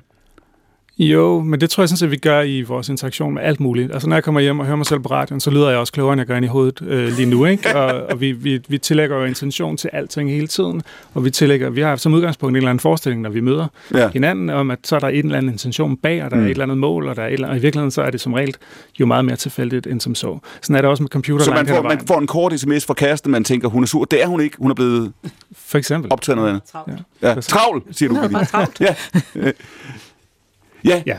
Så, så det, det er spørgsmålet her, fordi, fordi, fordi du siger, at det er en sprogmodel, og det, ordens sprog er vigtigt her, ikke? fordi i, i princippet ved programmet ikke, ikke noget om noget andet end sprog. Ikke? det er heller ikke helt rigtigt. Så øh, det vi kan se, når vi studerer, hvad der foregår inde i de her, så de her øh, kæmpe store funktioner, mm-hmm. de repræsenterer i virkeligheden sprog som tal, og det vil sige på samme måde som at tallet 0 og 2 også er et punkt i et koordinatsystem, så øh, inducerer det i virkeligheden sådan en multidimensionel geometri i et mm-hmm. mangedimensionelt rum. Og hvis man går ind og kigger på den geometri, som de ligesom lærer, så lærer de faktisk rigtig meget om verden. de lærer layoutet på et skakbræt, men de lærer også afstanden mellem Rom og København, og de, man kan faktisk, øh, hvis man kigger på vektorerne over europæiske byer, så kan man få printet et ret godt kort ud af øh, Europa, også selvom de ikke har fået det kort som input. Øh, det kan lyde overraskende, men, men det svarer i virkeligheden til, når farveblinde eller mm. blinde, de i virkeligheden har en ret god fornemmelse for, hvordan farverne hænger sammen, selvom de aldrig har set dem. Man lærer rigtig meget, hvis man læser nok, hvis man hører nok sprog. Messersmith? Jamen, jeg kunne godt tænke mig at stille et spørgsmål, hvis ja, jeg må ja. det, fordi nu taler du om koordinatsystemer, og hvor langt er der fra Rom til, til Rønne og så videre. Det er jo noget, vi øh, går ud fra er enige om øh, på millimeter. Men i øjeblikket foregår der jo på Google og alle mulige andre steder, øh, Facebook og så videre, en kamp om andre ting, som vi måske var enige om, historiske fakta og så videre, hvor jeg kan se, at jeg bliver mødt med, med folk derude, der skriver med en fuldstændig anden opfattelse af mm. virkeligheden, apropos videnskab og så videre, ja. fordi de er blevet fodret med øh, falske nyheder måske. Hvor sikker er AI imod det? Altså, kan man gå ind og jeg har prøvet at sidde og diskutere med den der maskine, øhm, og øh, apropos narcissisme, jeg spurgte selvfølgelig, hvem er Morten Messersmith? Ja, øhm, ja hvad svarede så? og så kom der en lang beskrivelse, og, og der var noget af det, jeg ikke helt kunne genkende. Og så spurgte jeg sig, hvorfor siger du sådan? Hvorfor skriver du nationalist? Har han nogensinde kaldt sig selv nationalist? Nej, det havde han ikke. Og så kom der en undskyldning, at det var en præcisering osv. Men det der, det der var min, mit spørgsmål, det er, lærer den så af det? Fordi hvis man har en interesse i for eksempel at gå ind og omskrive dele af verdenshistorien, mm. kan man så måske med andre computere, der bare bombarderer med spørgsmål, få AI til at have en anden virkelighedsopfattelse, og det er så de svar, den giver til skoleelever eller andre, ja. øhm, som, øh, som stiller de her faktuelle spørgsmål. Super. Der er mange spørgsmål øh, i det, du siger i virkeligheden. Så en af de ting, som er, som er vigtigt at forstå, når man taler sprogmodeller i forhold til mennesker, og vi laver hele tiden sammenligning, det er, øh, nogle af os, og især sådan som dig, har et, et vist pres på at være konsistente. Det var også noget, de snakkede om i første time. Øh, det, er en sprog, det, det pres har en sprogmodel på, på, ikke på samme måde. Mm-hmm. Så hvis du spørger til, hvem Morten Messersmith er, så kan du også spørge øh, til, hvem tænker en øh, nordjyd på 80, Morten Messersmith er, versus øh, hvad tænker en ung københavner, Morten Messersmith er. Og så vil du få forskellige øh, svar, fordi du ændrer i konteksten, det vil sige, du ændrer mm. i sandsynlighedsfordelingen. Øhm, der er en masse værdikampe omkring det her. Det store problem i sprogmodeller, det er at få de her sprogmodeller til at stå på mål for de værdier og normer, vi har i samfundet. Øh, der har lige været en debat om øh, Kina, som har introduceret noget regulering, der kræver, at sprogmodeller ikke kan generere antisocialistisk indhold, mm. øh, og hvad det vil betyde for landskabet for innovation øh, i kinesisk kunstig intelligens. Jeg tror sådan set, det bliver en kæmpe konkurrencefordel, fordi det peger ind i noget, som teknisk set er en kæmpe fordel ved enten det handler om at få sprogmodeller til ikke at være racistiske, ikke at være sexistiske, om det er socialisme eller det andet, er sådan set ligegyldigt teknisk set. Øhm, vi kan gøre øh, rigtig meget. Vi kan ikke udstede garantier, fordi de her, lige nu i hvert fald, fordi de her øh, funktioner, de er så komplekse. I forhold til spørgsmålet om, hvor meget de lærer fra den feedback, de får, mm. så det er jo måden, man kan sige til OpenAI's forsvar, mm. så øh, fra de havde trænet GPT-4 færdig, til den kom på markedet, der brugte de seks måneder på det, der hedder Red Teamers, som sad og interagerede med den og flaggede, øh, hvornår der var noget, der mm. de, de ikke ville, de kunne stå på mål for. Den feedback, den lærer de fra. Øh, det gør de som udgangspunkt også, når du går på ChatGPT, medmindre du beder dem om ikke at gøre det. Okay. Øh, og der her der vil der være enormt stor forskel på, hvilken spiller du, du, du spiller med, altså hvilket firma, der står for øh, for sprogmodellen og hvad deres øh, vilkår er. Mm. Men som udgangspunkt, så kan man lære fra, fra data. Er det ikke et sikkerhedsproblem? det er et kæmpe man sikkerhedsproblem. kan kode den? Ja. Eller? Jamen, jeg, jeg gjorde faktisk præcis det samme som Morten. Jeg er formentlig også lidt narcissistisk. Så jeg spurgte... Du spurgte også, hvem Morten på, jeg, jeg, jeg spurgte, hvem er Morten? Jeg, jeg spurgte øh, på engelsk, så sagde jeg, øh, who is uh, Anne-Sophie Adab? Og så sagde han, det ved jeg ikke rigtigt. Og så sagde jeg, nej, men hun har også udgivet nogle bøger og sådan noget. Nå, og så kom der altså 10 forskellige versioner øh, afhængig. Altså, når jeg spurgte igen, så kom der en ny version. Hmm. Og det var alt fra, så sagde han, ja, men hun er en, en, en dansk forfatter, som øh, brød igennem med, med, med undergrundsskriftet Generation Pissekultur. Jeg synes jo, det var fantastisk, men jeg, altså, jeg kender ikke bogen, jeg har ikke skrevet den, det er helt uh, taget ud af den, af den blå mm. luft. Næste gang jeg spurgte, så sagde han, ja, hun er en svensk-dansk uh, lydkunstner, som uh, er DJ også, og så kom der sådan, hun er en dansk-norsk, uh, altså, uh, jeg tror også, det var en, en musiker og sådan og sådan. Der var, alt, jeg var kunstner på alle mulige måder, men, men uh, altså, den, den ramte ikke rent på, på noget tidspunkt, men det lød virkelig overbevisende. Mm. Og altså, den eneste, den eneste altså, jeg, jeg, var, jeg tænkte sådan, øh, den kan jo ikke, øh, der, der, der er intet substantielt i det. Øhm, altså, men et eller andet sted må det jo komme fra. Ja. Øhm, og det gør mig jo ekstremt bekymret. Altså, vi har set øh, de senere år under pandemien, har vi mm. jo set kampen om sandheden udfolde sig på alle mulige platforme, også i det, jeg vil sige, det offentlige rum. Altså, staten har haft sin sandhed, som bestemt har været begrænset reduktionistisk og forsimplet. Øh, på, I undergrundsuniverset har man haft sine egne propagandistiske tiltag. Så hvor kommer det derfra, og hvad kan det bruges til? Ja, jeg tror... En, enkelt lille spørgsmål. ja, ja. ja. men jeg, jeg tror, det bedste billede, jeg kan give, jeg har lige haft en masse studerende til mundtlige eksamen, ja. og der er øh, nogle gange nogle studerende, som kommer til eksamen med sådan en forestilling om, at det værste, der kan ske, det er, hvis de ikke svarer på spørgsmålet. Øhm, og så siger de bare et eller andet, når man spørger, uanset om det er noget, de ved noget om eller ej. Mm. Og det langt kender jeg fra mit eget arbejde. ja, ja. Øhm, det var derfor, jeg brugte studerende som eksempel, ikke journalister. Det er fint. Øh, så du ikke følte dig ramt. Det var ikke journalister, jeg tænkte på. Nå, undskyld. Øhm, hvad hedder det? De her sprogmodeller er som udgangspunkt trænet til at forudsige et eller andet, for så er der større chance for, at de gætter på noget, de får en belønning for. Ja. Og, øh, men det, det viser også meget godt, at det er ret vigtigt, hvad kan man sige, objektivet er, altså hvad er det, vi træner de her modeller for? Hvis vi træner for engagement, altså for at holde brugere knyttet til en eller anden platform så lang tid som muligt, så får man endnu flere af de her, som vi kalder hallucinationer. Øh, men det, det viser også godt, øh, meget godt, hvordan kunstig intelligens er tvækket svær.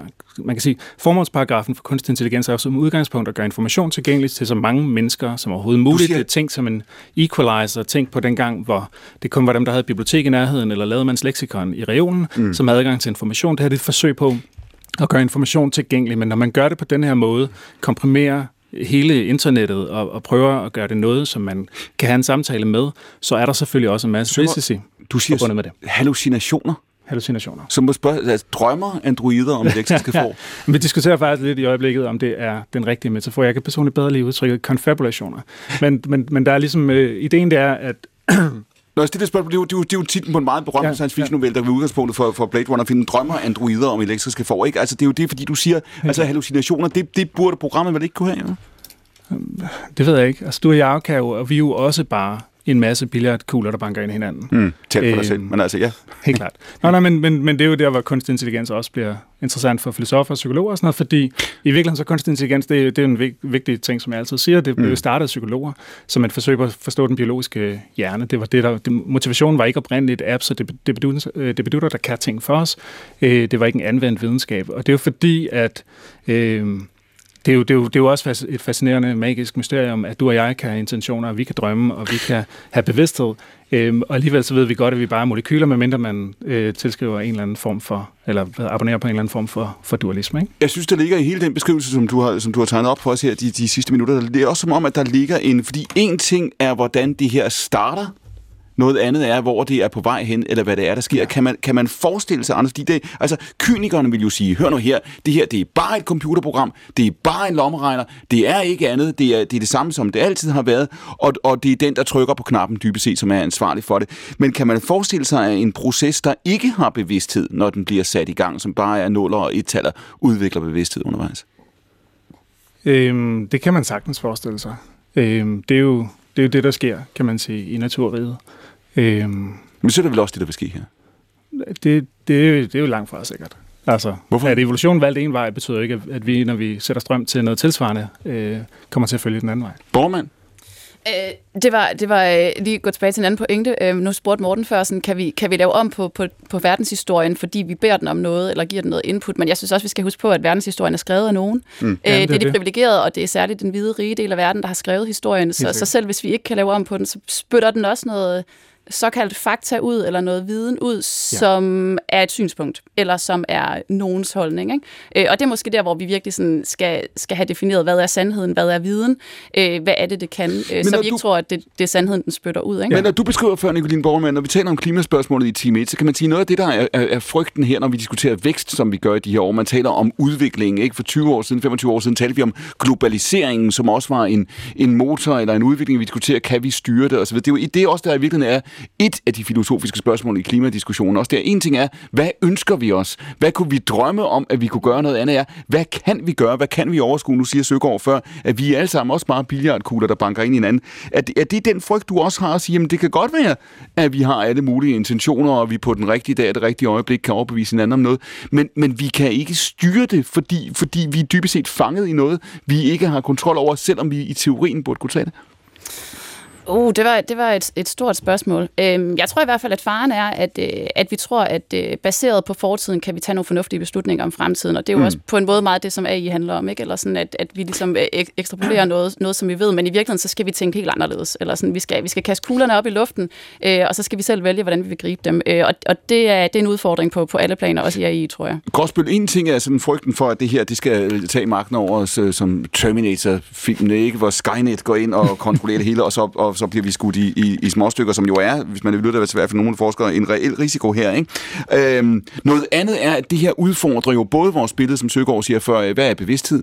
Hvis, hvis, hvis jeg kan tænde brødresteren og bare lade den køre længe nok, og den udvikler bevidsthed, hvad er jeg så? Altså, hvorfor skal jeg bestemme over den? Ja. Ikke? Øh, og så er der et andet spørgsmål, som er det her med det kontrollerbare, tror jeg. Fordi det her, nu har Anders forsket i det her område i mange år, når du sidder og følger den her diskussion de sidste måneder, det, det får alle mulige andre diskussioner til at se meget små ud pludselig, ikke? Jo, Altså, og i en fjern fortid, når jeg er uddannet historiker, der lærte vi jo om det her med tendens og motiv og mm. samtidighed øh, i forhold til kildekritikken, og, og kunne vurdere om de her udsagn, øh, hvad de er rundet af og udsprunget af. Mm. Og jeg tænker i hvert fald, og du har jo ret i, at vores interaktion og vores møde med hinanden og, og politik i det hele taget er jo også tilfældigheder og billiardkugler, der banker ind i hinanden. Men det er dog alligevel billiardkugler, der på en eller anden måde har nogle følelser øh, og empati med sig. Altså en eller anden menneskelighed eller forståelse for, at når du siger, som du gør, så gør du det faktisk nok, mm. fordi du er mm. rundet af noget. Og der tror jeg i hvert fald for mig, som, fra ud, altså, som ser det udefra, tænker, at det er jo svært at få, få, få hånd om, hvad sådan en maskine er rundet du, af. Du siger, for baseret på mange års erfaring, til årtiers erfaring i politik, så du billiardkugler har også følelser. billiardkugler har også følelser. Nej, nej, men altså, der er jo ting, der er tilfældige, men de er dog jo alligevel rundet af, at vi er mennesker, der interagerer. Og når mennesker interagerer, er det jo også i, i en vis grad følelser, og selvom du siger, det bliver jo i virkeligheden lidt skræmt af, at du siger, at den kan måske også udvikle en bevidsthed, øh, så kan den dog alligevel ikke udvikle en følelsesregister, som jo også er en væsentlig del af politik. Eller en parti, eller en forståelse for andre ja, menneskers kan, situation. Hvad er Anders Søger, hvad svaret på det? Eller det ved jeg ikke, om Jamen, kan. øh, altså, det, det, det, det, det tror jeg ikke, jeg vil udelukke. Men, men i virkeligheden, så... så det er man skal passe på, der, der er jo ligesom hele den her debat om kunstig intelligens, der er der nogle meget diskussioner om, hvad der kan ske på meget lang bane. Ja. Øh, altså singularity, og nu kommer der computer, der er mere intelligente, og, og også måske får bevidsthed og får lyst til, at vi ikke slukker for dem og sådan noget. Ikke? Øh, men der er også der er, der er ret mange kort sigtede udfordringer med kunstig intelligens. Og en af dem øh, er jo for eksempel, at øh, vi lige nu tilgår øh, nogle modeller, som ikke giver referencer, mm. ikke er ja. gode til at lave historieopgaver, fordi de ikke øh, viser kilder. Og det er en af de ting, som, som jeg tænker, måske skal vi overveje noget regulering inden for det her område. Så er der det, Nicoline nævner med, at vi træner jo de her modeller primært på data, som er skrevet af unge hvidmænd, det er sådan set rigtigt nok. Wikipedia og Reddit er helt klart ikke repræsentativt for noget som helst. Øh, og det betyder også, at de har lettere ved at reproducere en form for sprog, øh, som øh, nogle af os benytter os af. Og det ser vi i alle mulige sammenhæng. Dansk taleteknologi virker bare bedre, hvis man er ung og kommer fra København eller Aarhus, end hvis man kommer fra Nordjylland. Så, så, så kunstig intelligens er bare på alle måder det her tvækket svært, hvis ikke man skal have en Så man kan sige, den, med flere den overrepræsentation, eller de uforhold, der er, altså, altså de skævheder, der allerede er, bliver reproduceret her, ikke? Så man plejer at sige garbage in, garbage out, ikke? Det kan man sige, hvis, man, hvis, man lige, hvis vi tager Google Maps frem og mm. beder om en restaurant øh, her, hvor vi står lige nu, så vil du få et forskelligt antal restauranter, alt efter om du bruger engelsk, eller italiensk, eller baskisk, som din, din tilgang til Google Maps. Og sådan er det med jeg alle teknologier. Jeg baskisk. Præcis, Men, og, og det, kan man, det kan man blive øh, tynd af. Øh, hvad det?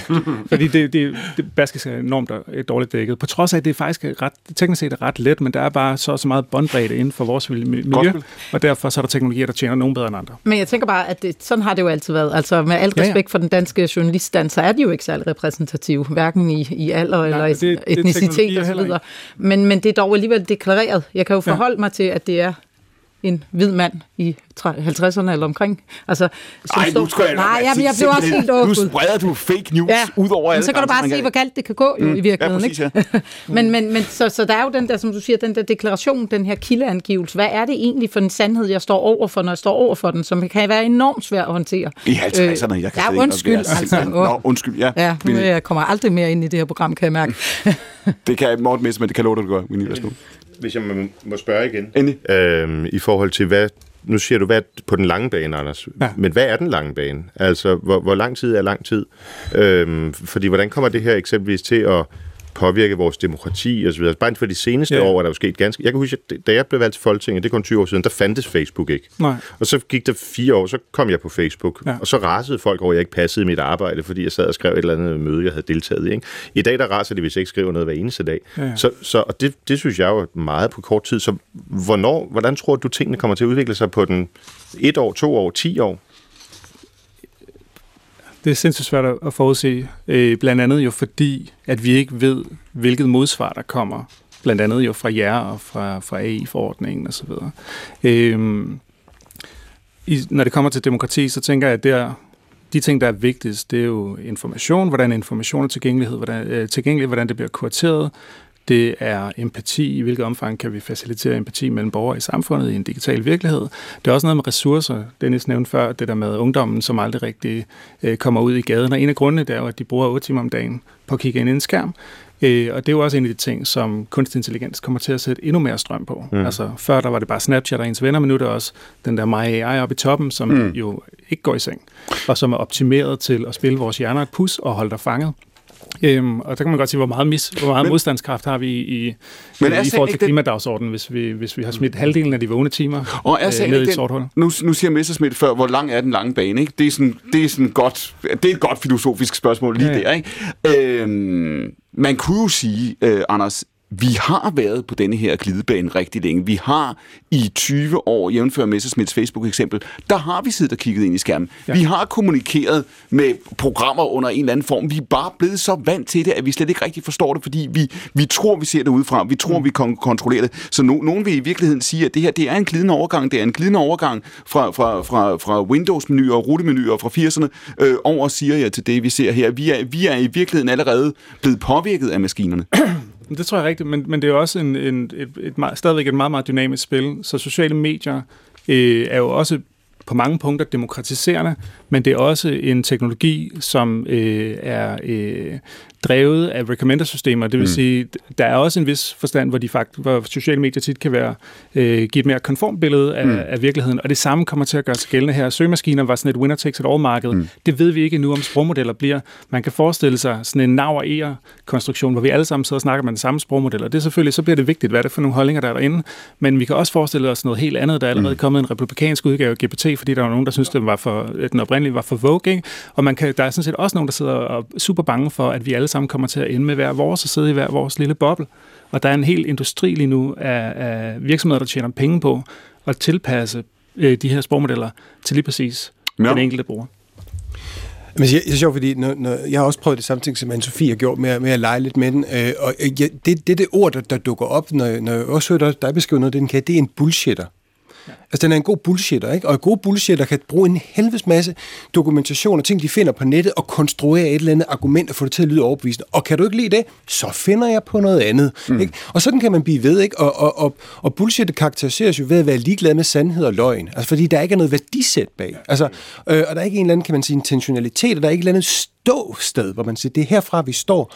Og det, jeg kan blive bange for, det kan blive brugt til, det er, når, når bullshitter, og vi, vi har jo fået valgt bullshitter ind i parlament og mange forskellige steder også, ikke? fordi de er gode til det der med at sige noget, der egentlig ikke rigtig er sandt, ikke rigtig er forkert, men det, men det, men det fænger bare ud hos folk.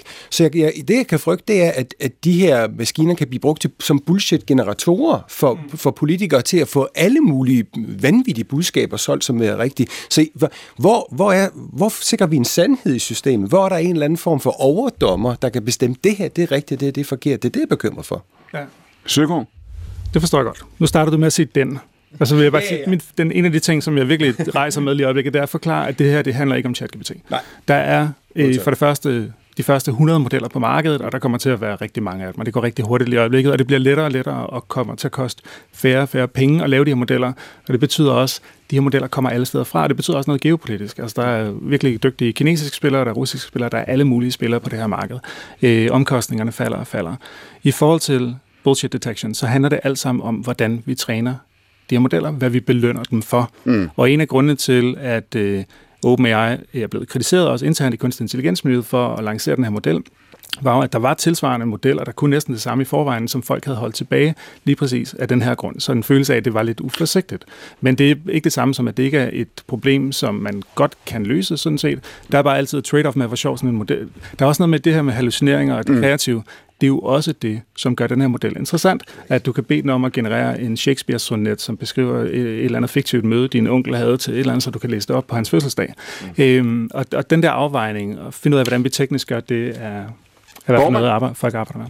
Jeg tænker, der er nogle ret sådan relevante paralleller, man kan drage mellem, øh, mellem hele klimaspørgsmålet og så også AI. Ikke? Altså, at det er nogle langsomme forandringer. Vi har længe vidst sådan lidt, hvor vi er på vej hen af, øh, men fordi der ikke er noget sensationelt i det, har vi ikke forholdt os særlig kritisk til det, og vi har ikke brugt den der øh, grundige refleksion og viden til faktisk at tage nogle fornuftige beslutninger. Og det betyder, at vi sådan opererer lidt på bagkant, ikke? Mm. hvor man sådan hele tiden er sådan, ups, nu eskalerer det i en væsentlig grad nok til, at vi forholder os til det igen, men hvor man ligesom hele tiden er bagud. Ikke? Øh, og det er jo det, der lige præcis er problemet ved det, ved det samfund, vi har bygget skruet sammen, og det handler både om politikere, medier, regering, alle mulige. Men, øh, men vi er rigtig gode til at fokusere på træerne, øh, og, og, og så meget, at vi helt glemmer skoven. Ikke? Altså sådan på tværs af tid og på, tvær, på tværs af, øh, af kloden, øh, så er vi rigtig dårlige til at lave, ja, lave nogle fornuftige beslutninger, som fremadrettet er de rigtige.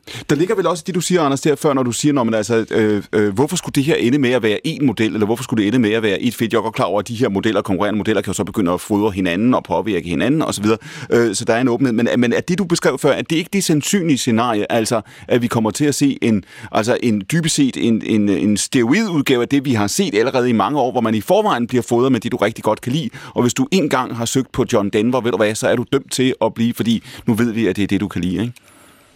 Altså mener du, at, øh, vi, at det vil være naturligt, at markedet ligesom bliver konsolideret, og der kommer sådan en at, model, som er en winner det første, du sagde, at den lærer, den har talt med dig, før du taler med den igen. Du Nå, kommer længere jo, jo. og længere ind i en verden. Du tror, at det er sandheden, du tilgår. Du tror, at det er verden, du kigger på. Men dybest set, som det allerede er tilfældet med Facebook, det er ikke verden. Det er ikke øh, det, det er Facebook, vi andre kender. Det er ikke den verden, vi andre lever i. Fordi det er kun det, men, men det er kun din version, men du får illusionen af, at det er ægte. Det er klart. Så, så længe forretningsmodellen for rigtig mange af de her virksomheder på det her marked er at vise reklamer, altså holde folk fanget, så, mm. så de kan nå at vise mm. dem reklamer, så er det klart, at så vil de optimere for, at tingene holder dig fanget, at sprogmodellen hjælper til at holde dig fanget, og den bedste måde at gøre det på, er at vide noget om dig, på samme måde som dine venner er bedre til at holde dig siddende op i baren, end en eller anden random stranger.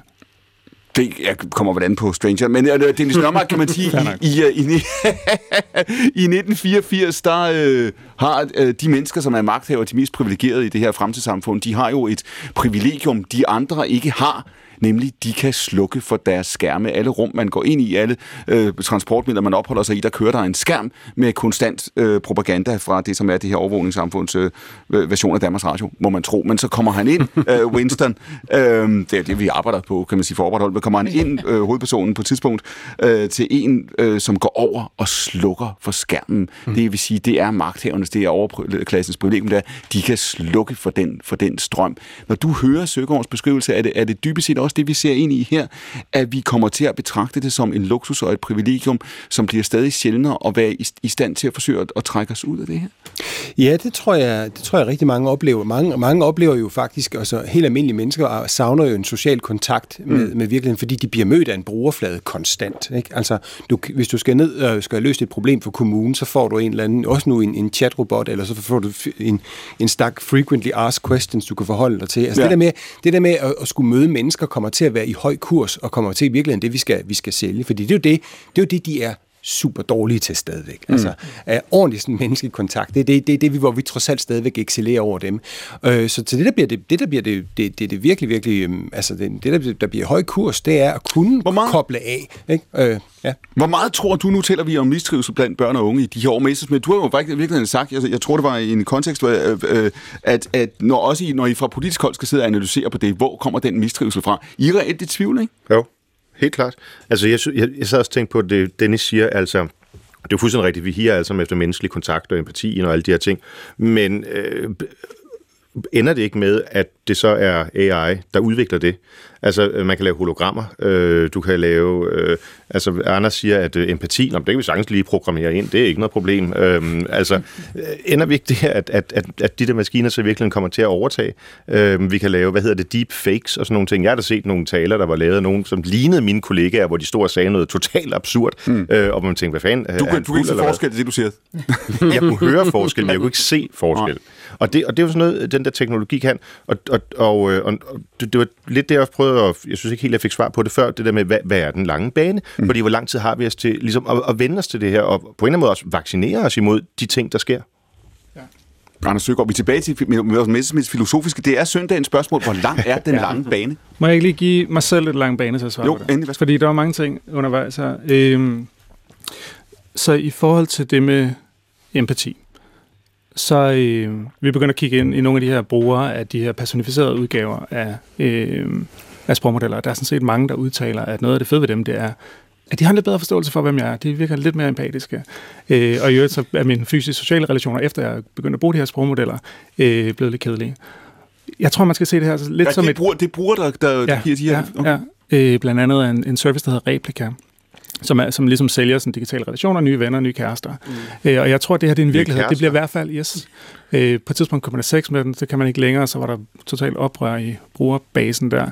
Øh, men jeg tror, man skal forstå, at det her det kommer til i hvert fald at blive en virkelighed for nogen, og jeg er bange for, det er også nogen med en social slagside. Mm. Og det, det, det, det er super vigtigt at have med i, i den her diskussion. Øh, hvad hedder det? Hvor lang er den lange bane? Hvor lang er den lange bane? Jamen, det kommer jo til at, øh, at handle om rigtig mange forskellige spørgsmål. Jeg, jeg er øh, super bekymret for... Øh, jeg tror, det er vigtigt at fokusere på, på skærmtid. Det er vigtigt at skille mellem kunstig intelligens og en opmærksomhedsdrevet økonomi, som sådan set er der i forvejen. Kunstig intelligens kan bidrage med rigtig mange ting. Jeg arbejder med ordblinde og blinde. Jeg arbejder med sådan set også i, demok- i en demokratiseringsproces. Kunstig intelligens skal være med til at sætte strøm til borgertinget, for eksempel. Det har sådan set ikke noget at gøre med den her opmærksomhedsøkonomi. Den var der i forvejen. Øh, og når, der, når man taler om regulering lige i øjeblikket, er det jo også på bagkanten af, at vi ikke har reguleret sociale medier i forvejen.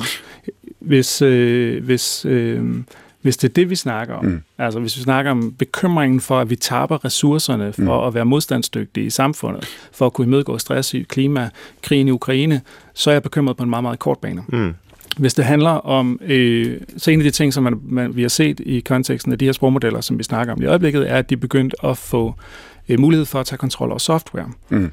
I det omfang, at, altså sådan så, at man ikke bare har en samtale med øh, ChatGPT, men man også kan bede ChatGPT om at sende e-mails, eller producere hjemmesider, eller lave finansielle transaktioner. Mm. Lige så snart man begynder på det, så bliver den lange bane en lille smule kortere. Når du ser, men når du ser Anders Søgaard på det her, fordi det peger jo lidt tilbage mod regulering, ikke? Når Messersmith siger, hvor lang er den lange bane, det er også med, hvor lang tid har I Messersmith til at præcis. udvikle den, mm. den kontrol, der skal være. Når man ser det her, bare et, par korte svar på den, når man ser på udviklingen de sidste 30 år, når man ser på de sociale medier, den diskussion, vi har om skærme nu, nu er der lige blevet indgået et, et nyt medieforlig, kan man sige, ikke? efter lange forhandlinger. Er, er, der, er der grund til at tro, baseret på det, bare kort svar, Messersmith, at, at, at I kan følge med, at politikerne kan følge med i det tempo, hvor det her kan? Øh, Ja, det tror jeg godt, men det er jo ekstremt vigtigt, at de, der har den forståelse, som Anders har, og så, videre, så også øh, bliver en aktiv drivende kraft. Og der bliver det jo så vigtigt, at, at de har sådan mere den profane tilgang til det. Fordi man kunne godt forestille sig, at der mm. er nogen, der har en, en, en, en kapitaldrevet interesse i forhold til det her.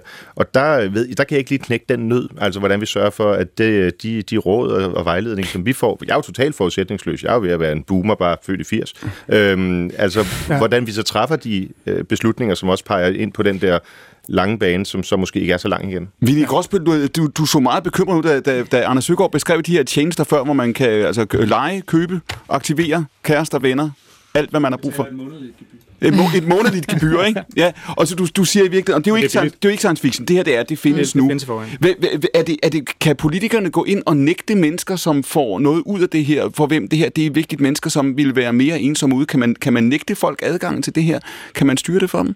Jeg tror i hvert fald, det er jeg tror, det er svært at regulere lærer. Jeg har svært ved det. Altså, men jeg kan også se, at jeg har tre teenager selv, øh, og det, det er da noget af det, vi drøfter rigtig meget. Mm. Altså, det er det her med skærmtid, fordi som morgen siger, jeg forstår intet af det. Og jeg forstår intet i forhold til, hvis det skal erstatte venner og kærester og sex og alt muligt. Men jeg kan jo også bare høre igen mine samtaler med mine øh, børn, at deres generation, eller de har i hvert fald et andet syn på det her, også i forhold til det sociale. Mm. At de mener jo modsat mig i virkeligheden, at det her er med til at generere mere sociale det her, det er, vi, vi er tilbage til en meget, meget klassisk diskussion i moralfilosofien, som jeg øh, øh læste, da jeg gik på universitetet, som er The Happiness Machine. Ja. Hvis jeg kan give dig en maskine, du lægger dig ind i den, du lukker låget over, over dit ansigt, nu er du lykkelig. Du er lykkelig. Så længe maskinen kører, så er du lykkelig. Ja. Spændende. Ja. Vil du tage imod tilbuddet? Ja, det kan jeg da love dig for. Det ville være fantastisk. Også selvom det bare Ej, er... og hvis den også kunne betale mine regninger og passe mine børn og lave aftensmad og gøre de... rent. Skønt. Øh, ja, og jeg synes også, at man skal, altså, man skal jo også sige, prøv at høre, skærmtid i dag er jo er noget helt andet. Det er jo klart, at de unge øh, mm. ting, kigger på os. Vi vil bare gerne have, at de skal sidde og se bamser og kylling, ligesom os. Altså, og, det, og det er de jo, altså deres, deres sociale liv er jo fuldstændig integreret med deres skærme, og det kommer bare til at fortsætte. Og det skal vi heller ikke have en mening om. Men jeg synes jo, det vi skal altså det, det, der, det er alle de her ting, og det er i virkeligheden øh, sløjfen på de her to timer, ja. Hvis jeg gerne lige bare må sige en ting. Altså, det der jo sker, det er, at vi har en samtid, hvor vi nedbryder øh, ikke bare sandheden, men meningen. Øhm, og det spiller alle de her ting jo ind i. Mm. Altså det politiske niveau har allerede nedbrudt øh, meningen. Det er blevet et meningsfrit rum i stor udstrækning, fordi man ikke vil tage ansvar, og fordi man øh, gerne vil positionere sig og fastholde budskabet. AI er også et meningsfrit rum. Det er en bullshitter. Vi har sikkerhedspolitik, som også arbejder med hybridkrig, med informationskrig, hvor det handler om at fratage os mening, fratage os sikkerhed for forståelsen af, hvad der sker, mm. øhm, introducere tvivl, introducere mistillid. Øhm, og så har vi altså en, en række kan man sige, civile øh, øh, bevægelser, som arbejder reduktionistisk, fundamentalistisk, altså hvor er min dagsorden vigtigere end din dagsorden. Øh, og det er også politisk, men det er også civilpolitisk. Og i alt det, der har vores samtid en kæmpe, kæmpe opgave, der hedder, Men... vi bliver nødt til at etablere en normativ samtale med hinanden, for at kunne indgrænse, hvad det er, der sker, og, og hvad, der er, hvad det er, der vi kan etablere af sandt. Det, du, det, ja, ja, fordi du beskriver, Anne-Sophie, mm. eller du beskriver en verden, som, som ikke bare er på vej, vi er her dybest set. Ja, vi er her nu. Hvor, skælden mellem sandt og, og falsk er, er under angreb, men også sandhed, også skælden, øh, Dennis Nørmark, mellem, mellem, mellem ægte og kunstigt. Når du beskriver din egen, din egne forbehold her før, mm. så insisterer du på at sige, at der er ægte menneskelige relationer. Vi kan se hinanden i øjnene. Vinnie Gråsbøl kan se, øh, øh, selvom hun ikke kunne gætte min alder, kan hun se, hvem hun sidder overfor. Ikke? Øh, hvad nu hvis det er løgn, Dennis? Hvad nu hvis den opdeling i det, der er ægte og autentisk og menneskeligt og genuint, og det, der er falsk og kunstigt og teknologisk? Hør her, det er også bare en, en fase. Om et øjeblik kan vi ikke skælne, og ved du hvad? Vi vil være ligeglade. Åh, oh, det var jo... Jamen, det er jo stort, jo stort spørgsmål. Øh, nej, men jeg, jeg vil gerne insistere Se, på... Se, hvor vi kommer hen, når jamen, vi har altså, to timer, ikke? Jamen, det er jo derfor, vi taler om det. Også at vende tilbage til det med at maskinen som en mm. bullshitter. Altså, altså at når det, når det bliver, kan man sige, et, et, et sammenpærvældet øh, budskab af alle mulige ting, som vi har skrevet herfra og, og, og siden tidernes morgen, hvor der ikke er en eller anden form for standard. Mm. Eller sted, vi der, der, sætter vi, der har vi et, hvor der, der står vi, det er det, vi mener, der er sandt, det er det, vi mener, der er rigtigt. Altså det der med, med de der parallelle virkeligheder konstrueret af de her øh, maskiner, hvordan, hvordan den form, form for går Men hvis du ikke, Det vil jeg godt have lov til at hæve, det er usandt. Hvis, ja. du ikke, hvis du ikke kan kende forskel, hvis du ikke længere kan, kan, kan se forskel på de sms'er, som din kone sender, og som din, din, din, uh, din kunstige kone sender, hvis du ikke længere kan se forskel på... Altså, vi, er der så nogen virkelighed? Er der nogen virkelighed? Ja, det er der øh, stadigvæk, fordi man kan sige, når, det at kunne efterligne, det med at lave mimesis, det med at bare sådan sidde og efterligne virkeligheden, mm. øh, og, og for mig overbevist om, at den er rigtig, det er stadigvæk en eller anden form for bedrag.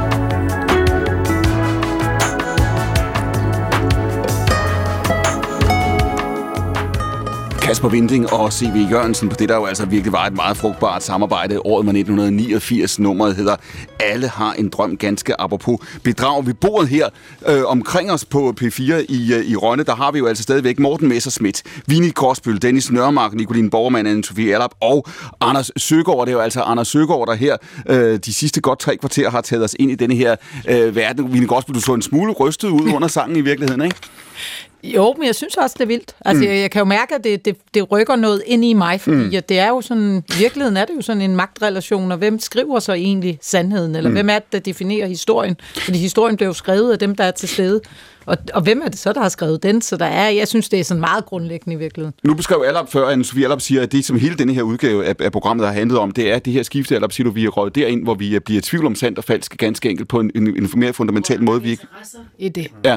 Ja, interesser i det, siger du, ikke? Hvem, ja. hvem står bag, ikke? Ja, ja. Hvem, og, hvem... og det, er, det, det gør vi jo et eller andet sted. Alle kæmper jo for sit, sit verdensbillede, men nu er det bare, nu er der sat nogle meget store kræfter til øh, og interesser til. Forestiller du dig, Morten Messersmith, du sagde for nogle, for nogle minutter siden, at da du kom i Folketinget, der eksisterede Facebook ikke, det var, det var nyt dengang. Du siger, at du, er, du føler dig som en boomer, selvom du er født i 1980, ikke? Jo, jo. Jo. Og, og, og altså, nu har vi slet ikke rigtig fået talt om, hvad gør det her ved demokratiet. Mm. Altså, demokratiet består jo af mennesker. Mm. Øh, og mennesker danner jo... Endnu, kan man sige, ja, ja, ikke? endnu, ja. Så det kan være, at maskinen også skal have stemmeret. Øhm, men øh, mennesket danner jo sine synspunkter og holdninger på erfaring, og det vil sige interaktion med andre mennesker. Mm. Og hvis, som Nørmark var inde på før, øhm, interaktion med andre mennesker lige så vel kan være med fiktive mennesker, eller hvad hedder sådan noget, mekaniske, altså ikke eksisterende mennesker. Hvilke muligheder er der så for for eksempel Kina, Rusland, Mellemøsten osv., de der regimer, at skabe nogle, øh, nogle, nogle, nogle fiktive personer, som vi danner relationer med, og som så af den vej skaber en ny perception for os som, som demokrater. Og du siger før, du beskrev før, du, hvordan du møder fake news på en måde. Altså, du, du, du, Helt vildt. Altså, ja. Ja, altså det er så tydeligt for mig, at der er nogle lommer på, på Facebook, øhm, hvor folk bare bliver bombarderet med, med bekræftende opfattelser af, af, af, af løgne. Mm. altså, øhm, altså der er WEF og... Øhm, alle mulige andre ting, som, øh, som jeg bliver spurgt om hele tiden, øh, baseret på noget, hvor jeg, hvor, jeg, hvor jeg konstant skal korrekse, og du ved.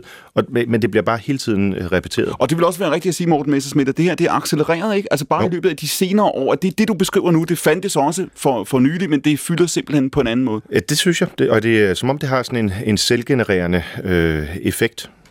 Tror du, at vi kommer tilbage til jeg har sagt, de gamle hierarkiers tid? Tror du, vi kommer tilbage til en, en offentlig debat, hvor der er større enighed om, øh, i hvert fald, hvad der er, er kendskærninger, hvad der ikke er? Jeg håber det, og jeg tror også, at den samtale, vi har haft her, hvor man så kan have netop version 2 måske, en anden gang, hvor det handler om demokratiet og de store ting, og hvad, hvad påvirker mening og sådan nogle ting, så håber jeg på, at vi gør det, og vi finder en eller anden ramme, hvor vi øh, trods alt øh, forsøger at finde ind til den kerne, der holder os sammen. Borgermand, du startede jo her for to timer siden med programmet, vi talte om, om folkemødet. Vi sidder her på Bornholm selvfølgelig i anledning af, af folkemødet, som sluttede i går lørdag.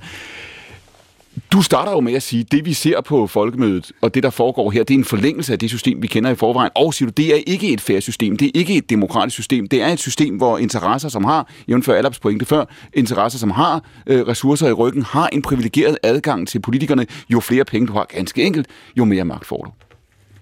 Ja, nu har du lige øh, gentaget mine pointer, og det kan jeg kun sige, det var præcis det, jeg sagde, ja. Og, og, det, og hvad, når du ser på det, nu spurgte jeg lige Messersmith før, kan man, kommer man tilbage til en anden tid, når Allard beskriver det, hun beskriver før, øh, tror du, det kan være anderledes? Kan det blive anderledes?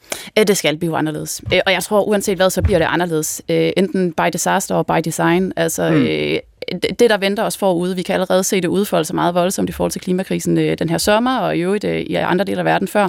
Øh, Vi bliver enormt voldsomt, helt vanvittigt påvirket af, af de klimaforandringer, der allerede er her, som eskalerer resten af vores liv.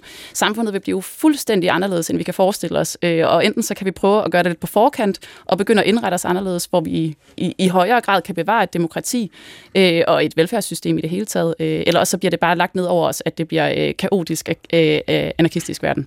Jeg tænker, Vinnie Gråsbøl, udover altså, de åbenlyse øh, udfordringer, vi står overfor i, i, i forhold til de her de åbenlyse altså omkostninger, omstillingsomkostninger, som det har for os afsavn, som, som mennesker kommer til at opleve, så er der også noget, og en af grundene til, at vi har det svært ved nogle af de dagsordner, vi oplever i øjeblikket, det er også, at vi oplever en grad af uafvendelighed, eller vi frygter en grad af uafvendelighed. Vi er så vant til vi har levet i et samfund i årtier, hvor vi hele tiden har tænkt, for, at vi har mulighed for at gøre tingene om. Ikke? Vi får en chance til, vi kan nulstille, vi kan genopfinde. Ikke? Øh, øh, hvem ville tro mig, hvis jeg sagde, at der er en vej ud af alting, men sjældent en tilbage? Ikke? Som Kasper Vinding og, og TV Jørgensen sang her øh, øh, før. Er der noget, hvis, hvis, hvis det, som borgermand siger, er, er rigtigt, men også det, som Søgaard har beskrevet, de perspektiver, vi har talt, fordi det handler ikke kun om klima. Har, har du en fornemmelse af, at vi lever i en grundlæggende anderledes tid, og en svært genkendelig tid? Ja, ja, det synes jeg. Men, men, og det er jo svært ikke at falde tilbage til, til den der med, at man, man kan være bekymret for, hvad der sker. Altså, mm.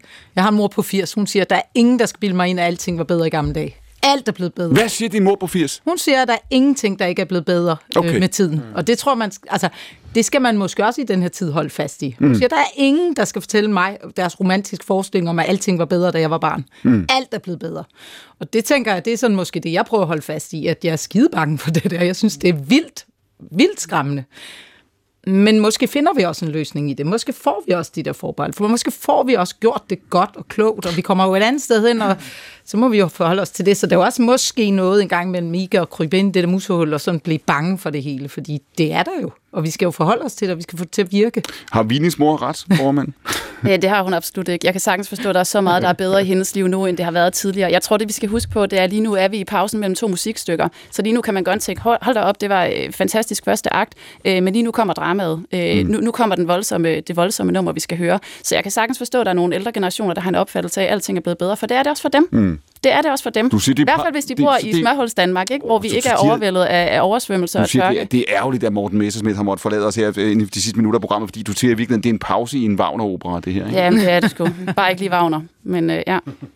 Dennis Nørmark, du har jo, du har jo også siddet her og givet, givet udtryk for et forbehold, at du har jo øh, ellers, altså, øh, hvis man tror på det frie marked, hvis man tror på friheden, hvis man tænker, hør her, øh, øh, hvis vi sætter øh, øh, alle gode kræfter løs, så kommer sandheden til at vinde, så kommer, kommer friheden til at vinde. Er, er det udfordret nu? Er det, også det, er det også et element af en side af det her med kunstig intelligens? Kan du blive i tvivl om, hvorvidt øh, de frie kræfter spil? Øh, er til gavn for os?